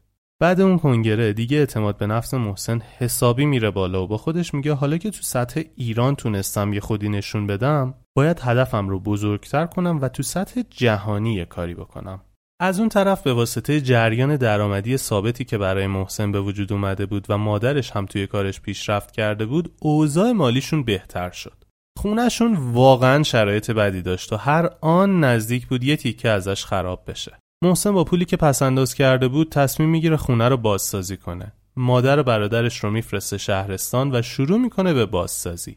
بعد دو روز که مادرش زنگ می‌زنه به خونه میگه محسن صدای تق و توق میاد چی کار داری می‌کنی کجایی؟ محسن میگه دارم خونه رو بازسازی می‌کنم. مادرش میگه چرا به ما نگفتی؟ مادر تو خرجش میمونیم به مشکل نخوریم. بعدش محسن میگه خیالت راحت فقط تا نگفتم شما برنگردید. وقتی مادر و برادرش برگشتن از دیدن خونه جدید که کاملا با قبلش فرق می‌کرد خیلی خوشحال شده بودن و محسن هم خیلی خوشحال بود که تونسته برای خانوادش کاری بکنه. سال دوم دانشگاه دیگه کل دانشجوهای بالا و پایین و استادا محسن رو میشناختن. در حدی که همه میومدن ازش راهنمایی می‌گرفتن که اونا چجوری می‌تونن پا تو مسیر اون بذارن. همه ی حرفایی که تو اون وبلاگ بود و دانشجوها به هم می‌گفتن غیب شده بود و محسن مورد ستایش همه بود. پیرو تصمیمی که گرفته بود برای کارهای بین المللی شروع می‌کنه به موضوع پیدا کردن و یه چیزی رو پیدا می‌کنه که تا حالا کسی تو ایران روش کار نکرده بود.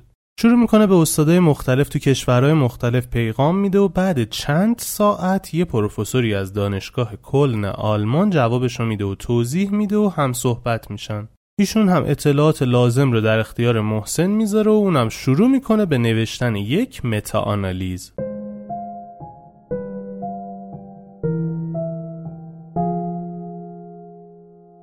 اینجاش خیلی مهمه. حواس جمع گوش کنید. توی تحقیقات پزشکی مطالعات و تحقیقات لول بندی دارن.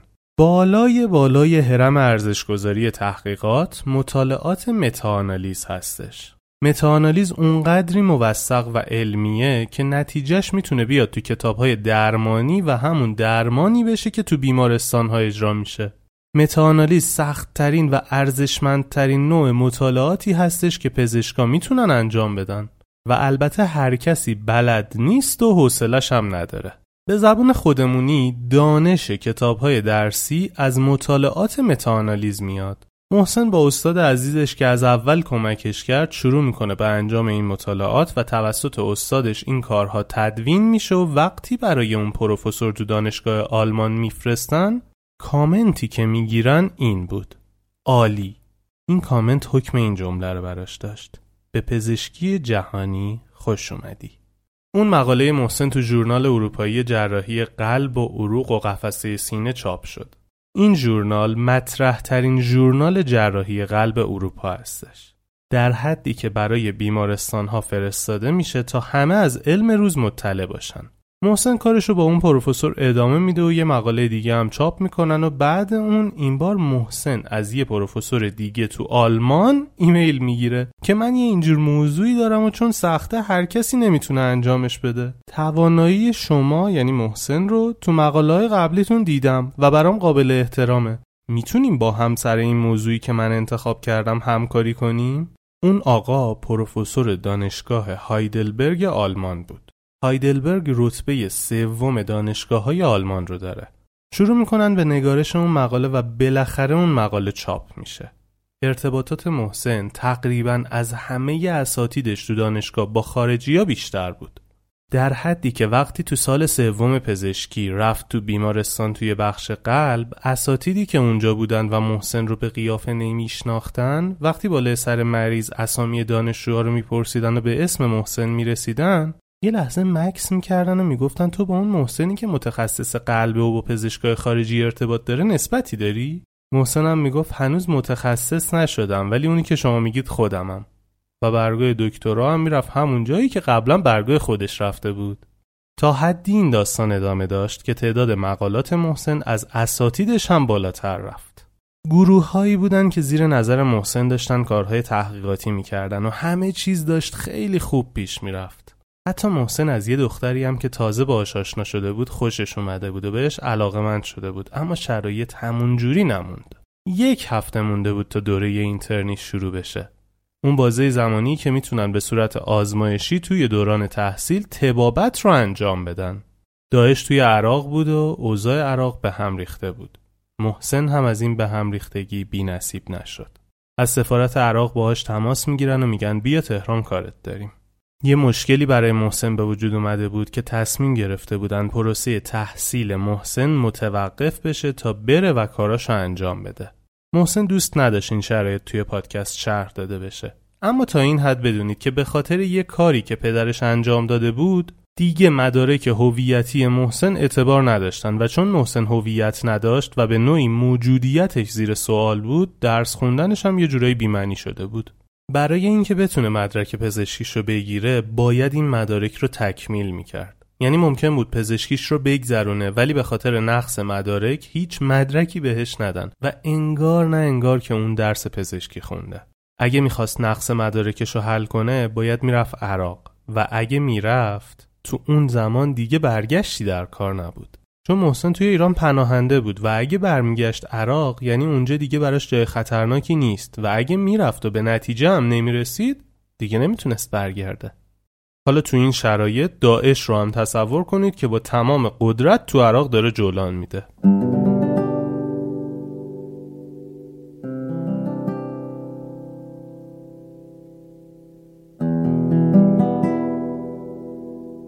می‌تونید این شرایط رو تصور کنید؟ من که مخم سوت می‌کشه.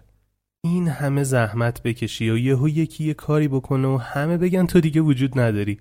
و برای اینکه بتونی زندگی کنی و حداقل امکانات رو داشته باشی با اینکه میبیننت باید بهشون ثابت کنی که هستی. باز هم محسن داغون شده بوده. برای چندمین بار میره به معمن امنش و شروع می‌کنه به نوشتن. تو خله بر این تصمیم می‌گیره که باقی مونده دوران تحصیل پزشکیش رو ادامه بده. با فرض اینکه بعد از دوران پزشکیش می‌تونه این مشکل رو حل کنه و مدرک پزشکیش رو بگیره. یعنی اگه نمی‌تونست بعد از اون یک سال و نیم ثابت کنه که هویت داره و از همه مهمتر وجود داره این یک سال و نیم و کل دوران تحصیلش رو هدر داده بود. پس برمیگرده به دانشگاه و دوره اینترنیش رو شروع می‌کنه و با موفقیت هم به پایان میرسونه. تو این مدت موفق میشه یه گروه مطالعاتی رو با پروفسورهایی از چهارده کشور دنیا دور هم جمع کنه و با هم شروع به نوشتن مقاله بکنن. این کار رو کرد تا به خودش ثابت کنه تا آخرین لحظه تحصیلش ناامید نشده و فعالیت پزشکی داشته. تو همون یک سال و نیم شیش مقاله بین المللی با همه این پروفسورها می نویسه و منتشر میشه.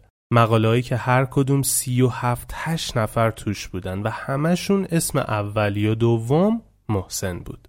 روز آخری که همه داشتن می‌رفتن تا فارغ و تحصیلیشون رو جشن بگیرن محسن تک و تنها رفت خله برین و نشست و نوشت. به خودش گفت دمت گرم که تا اینجا اومدی. خودتو ثابت کردی. حالا وقتشه بری یه جای دیگه دنیا و ببینی که چجوری باید اونجا خودتو ثابت کنی یا ادامه بدی. تصمیمش گرفت که را بیفته بره عراق تا بتونه کاراشو انجام بده و هویتشو پس بگیره.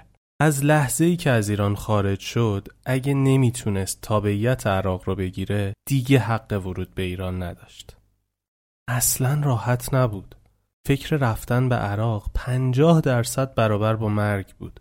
داعش تا مرز بغداد رفته بود جلو هر آن ممکن بود اونجا رو بگیره. توی عراق یه سری اتفاق میفته که باز هم وجود خدا رو کنار خودش حس می‌کنه. کاری که همه می‌گفتن غیر ممکنه به نتیجه برسه انجام میشه و بالاخره می‌تونه کارهای مربوط به تایید هویتش رو انجام بده. این بخش هم یکی از بخشهایی هست که محسن دوست نداشت خیلی در موردش توی پادکست گفته بشه و البته روایتش تاثیر زیادی توی قصه نداره و نتیجهشه که مهمه. به طور نرمال باید دو سال طول می‌کشید تا می‌تونست مدارک هویتیش رو تایید کنه اما نزدیک 6 ماه کاراش انجام میشه و محسن برمیگرده ایران تا کارهای مربوط به ترجمه مدارکش رو انجام بده و برای ادامه تحصیل و ساختن زندگی بره به یه کشور دیگه ای که بتونه توش تبابت کنه. قبل از اینکه بره با توجه به خبرهایی که ازش شنیده بودن همه فکر می‌کردن محسن دیگه تموم شده و اون دیگه به پزشکی بر نمیگرده. با دوباره دیدنش تو فضای تحصیل و تلاشش برای ادامه باز هم همه انگوش به دهن موندن که این بشر چجوری کم نمیاره و هر اتفاقی که براش میفته به مسیرش ادامه میده. محسن برگشته بود ایران تا مدارکش رو ترجمه کنه و زودتر بتونه برای ادامه تحصیل و توابت به یه کشوری بره که توش امنیت داشته باشه قبولش داشته باشن و از همه مهمتر بهش اجازه کار بدن. تو مدت دانشجوییش نزدیک پنجاه تا مقاله نوشته بود که اسم دانشگاه هم توشون ثبت شده بود و به خاطر همین موضوع دانشگاه باید یه مبلغی به ازای هر مقاله به محسن پرداخت می‌کرد. یعنی مثل دوران دبیرستانش که هزینه بابت تحصیل پرداخت نکرد و یه پولی هم گرفت اینجا هم دوباره هزینه پرداخت نکرد و از دانشگاه بابت مقالاتی که نوشته بود دستمزد گرفت. با عجله و ترس فقط برای اینکه از دوتا کشوری که حسابی توشون اذیت شده بود و نمیخواستنش فرار کنه ویزا می‌گیره و میره آلمان. اما وقتی می‌رسه همه بهش میگن این اشتباه ترین روشی بود که تو اقدام کردی برای اومدن. بهش می‌گفتن تو باید برگردی و از طریق دانشگاه و به صورت علمی اقدام کنی تا نه تنها پولی پرداخت نکنی بلکه بهت حقوق هم بدن برای تحصیل و تبابت تو آلمان. همه اینها هم به خاطر مقالاتی بود که داشتش. محسن برمیگرده و به پروفسورهایی که میشناخت موضوع رو میگه و تقریبا همشون براش دعوتنامه همکاری میفرستن. از کشورهایی مثل کانادا، ایتالیا، هلند، آمریکا و خیلی کشورهای دیگه. اما باز هم محسن آلمان رو انتخاب می‌کنه چون به واسطه همکاری هایی که با آلمانیا داشت زبونشون رو خونده بود و یاد گرفته بود. قصه زندگی محسن تموم نشده. البته سختیاش هم تموم نشده و هنوز ادامه داره. یادتونه گفتم محسن عاشق دختری شده بود؟ با یه سری داستان و مسائل به کمک برادرش تونست به اون دختر عشقش رو ابراز کنه و بعد از ابراز فهمید که اون دختر هم شیفته محسن بوده. اما خب به خاطر مشکلاتی که پس زندگی محسن بوده هنوز به هم نرسیدن و خانواده اون دختر یک سری شرط برای محسن گذاشتن که داره خورد خورد اونها رو هم برآورده می‌کنه. محسن قصه ما الان توی آلمان داره تلاش می‌کنه تا زندگیشو بسازه. ایران و عراق به محسن تابعیت ندادن. وقتی اوضاع وخیم شد بالاخره تونست از عراق تابعیت بگیره تا بگه وجود داره. اما الان خودش رو به شرایطی رسونده که کشورهای بزرگ از محسن دعوت می‌کنن و میگن ما با افتخار بهت تابعیت میدیم. تو فقط بیا تو کشور ما فعالیت کن. ازش پرسیدم خودتو ایرانی می‌دونی یا عراقی؟ گفت راستشو بگم هیچ کدوم. من تو هیچ کدوم از این دوتا کشور رنگ آرامش رو ندیدم. همیشه تحقیر همیشه نگاه بالا به پایین. نه تنها از حکومت که از مردم. تو آلمان حداقلش اینه که احترام دارم. نمیگن اهل کجایی بگو تا قضاوتت کنیم. می‌بینن که چی بلدی. میذارنت همون جایی که شایستش هستی. نه کمتر نه بیشتر. شاید اینجا هم اتفاق بیفته همون مشکلات. ولی صدی یک دو. نه اینکه همیشه اونجوری باشه و یکی دو بار بدون مشکل. گفت من با همون مدرکی که تو ایران داشتم تحصیل می کردم تو آلمان هم دارم تحصیل می کنم ولی نه یک بار برخورد بدی از دانشجوها دیدم نه از پرسنل دانشگاه. تو ایران تا می دیدن عراقی هستم دنبال این بودن یه گیری سر راهم بندازن. ولی تو آلمان سعی می‌کنن که مشکلم رو حل کنن. ازش پرسیدم اجازه داری تو ایران و عراق تبابت کنی؟ گفت نه. گفتم دوست داری که تو این کشور تبابت کنی؟ اصلا واسط مهم هست؟ گفت آره من بیچشم رو نیستم. درسته که تو هر دو این کشورها خیلی به هم سخت گذشت به هم بی احترامی شد و به خاطر فامیلم مسخره شدم. اما ایران به من اجازه داد توش زندگی کنم و عراق می‌تونست هیچ مدرکی به من نده. ولی داد. به خاطر همین اگه بتونم هر کمکی از دستم بر بیاد انجام میدم. نمی‌دونم چرا. واقعا نمی‌فهمم چرا مفتی مفتی خودمون سرمایه هایی که می‌تونیم جذبشون کنیم و نه تنها افتخارمون باشن بلکه باعث رفاه و آسایش بیشتری برامون میشن رو فراری میدیم و دو دستی تقدیمشون می‌کنیم به کشورهای دیگه. واقعا برای کشورم متاسفم که مسئولینی داره که سر جای خودشون نشستن و هیچ چیزی درست پیش نمیره. به امید روزی که آدما رو از روی اسم فامیل، ملیت، رنگ و چیزایی که به انسانیتشون ربطی نداره قضاوت نکنیم. البته این چیزیه که دیگه به مسئولین ربطی نداره و خودمون می‌تونیم از خودمون شروع کنیم.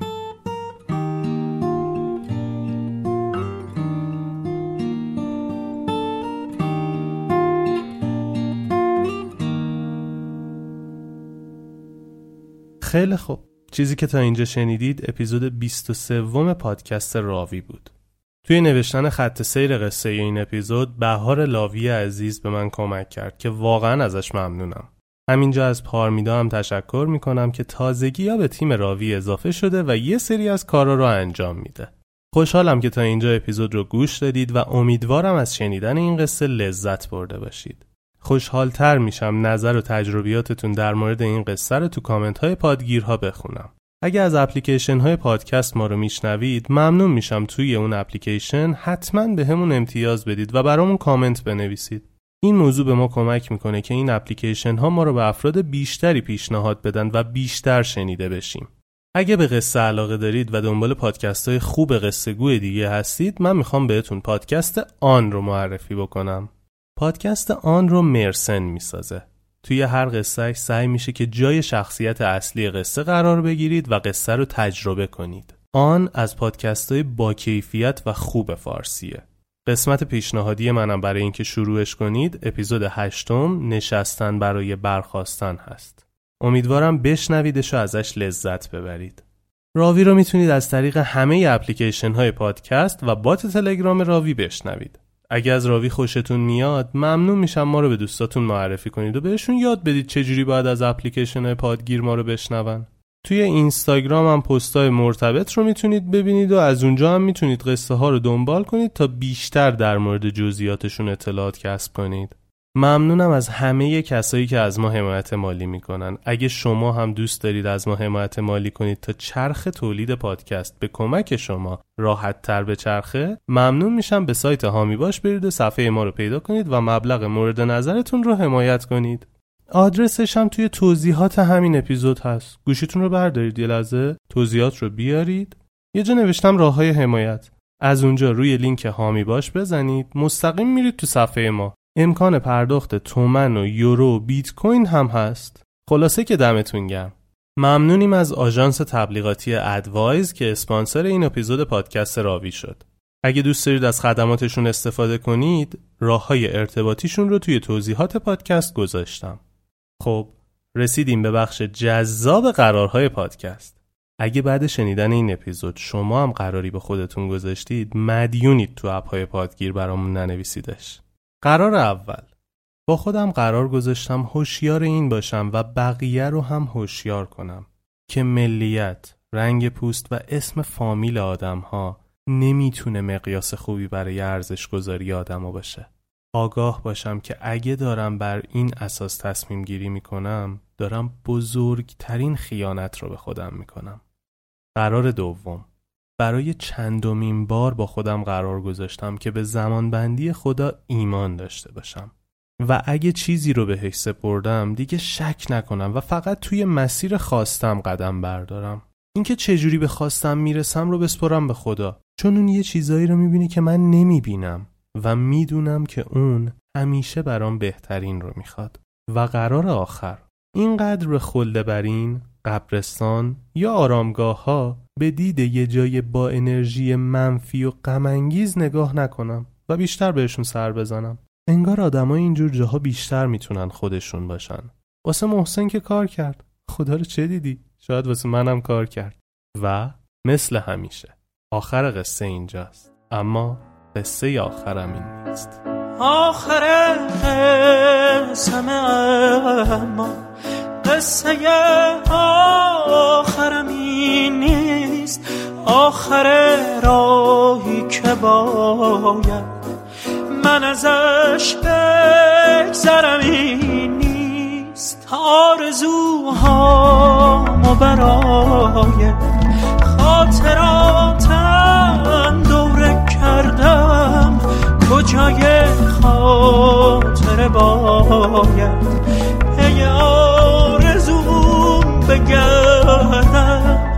خستم از هر چی رسیدم. اگه پشت سفریست برکه امنو نمی‌خوام. وقتی موج خطریست خستم از هرچی رسیدم. اگه پشت سفریست برکه امنو نمی‌خوام. وقتی موج خطریست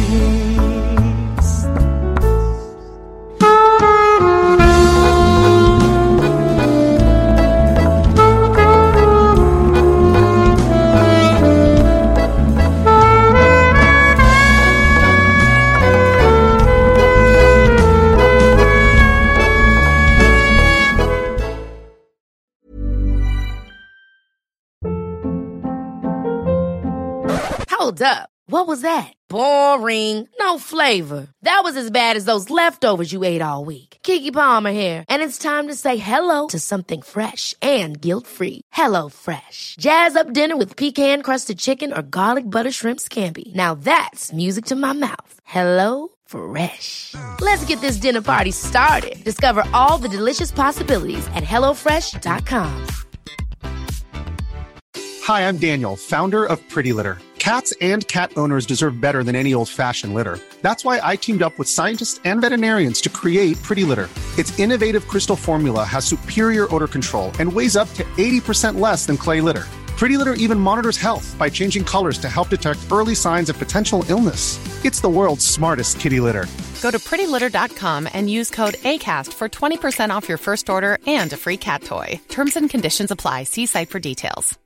Imagine the softest sheets you've ever felt. Now imagine them getting even softer over time. That's what you'll feel with Bowl and Branch's organic cotton sheets. In a recent customer survey, 96% replied that Bowl and Branch sheets get softer with every wash. Start getting your best night's sleep in these sheets that get softer and softer for years to come. Try their sheets with a 30-night guarantee. Plus, get 15% off your first order at bowlandbranch.com. Code BUTTERY. Exclusions apply. See site for details.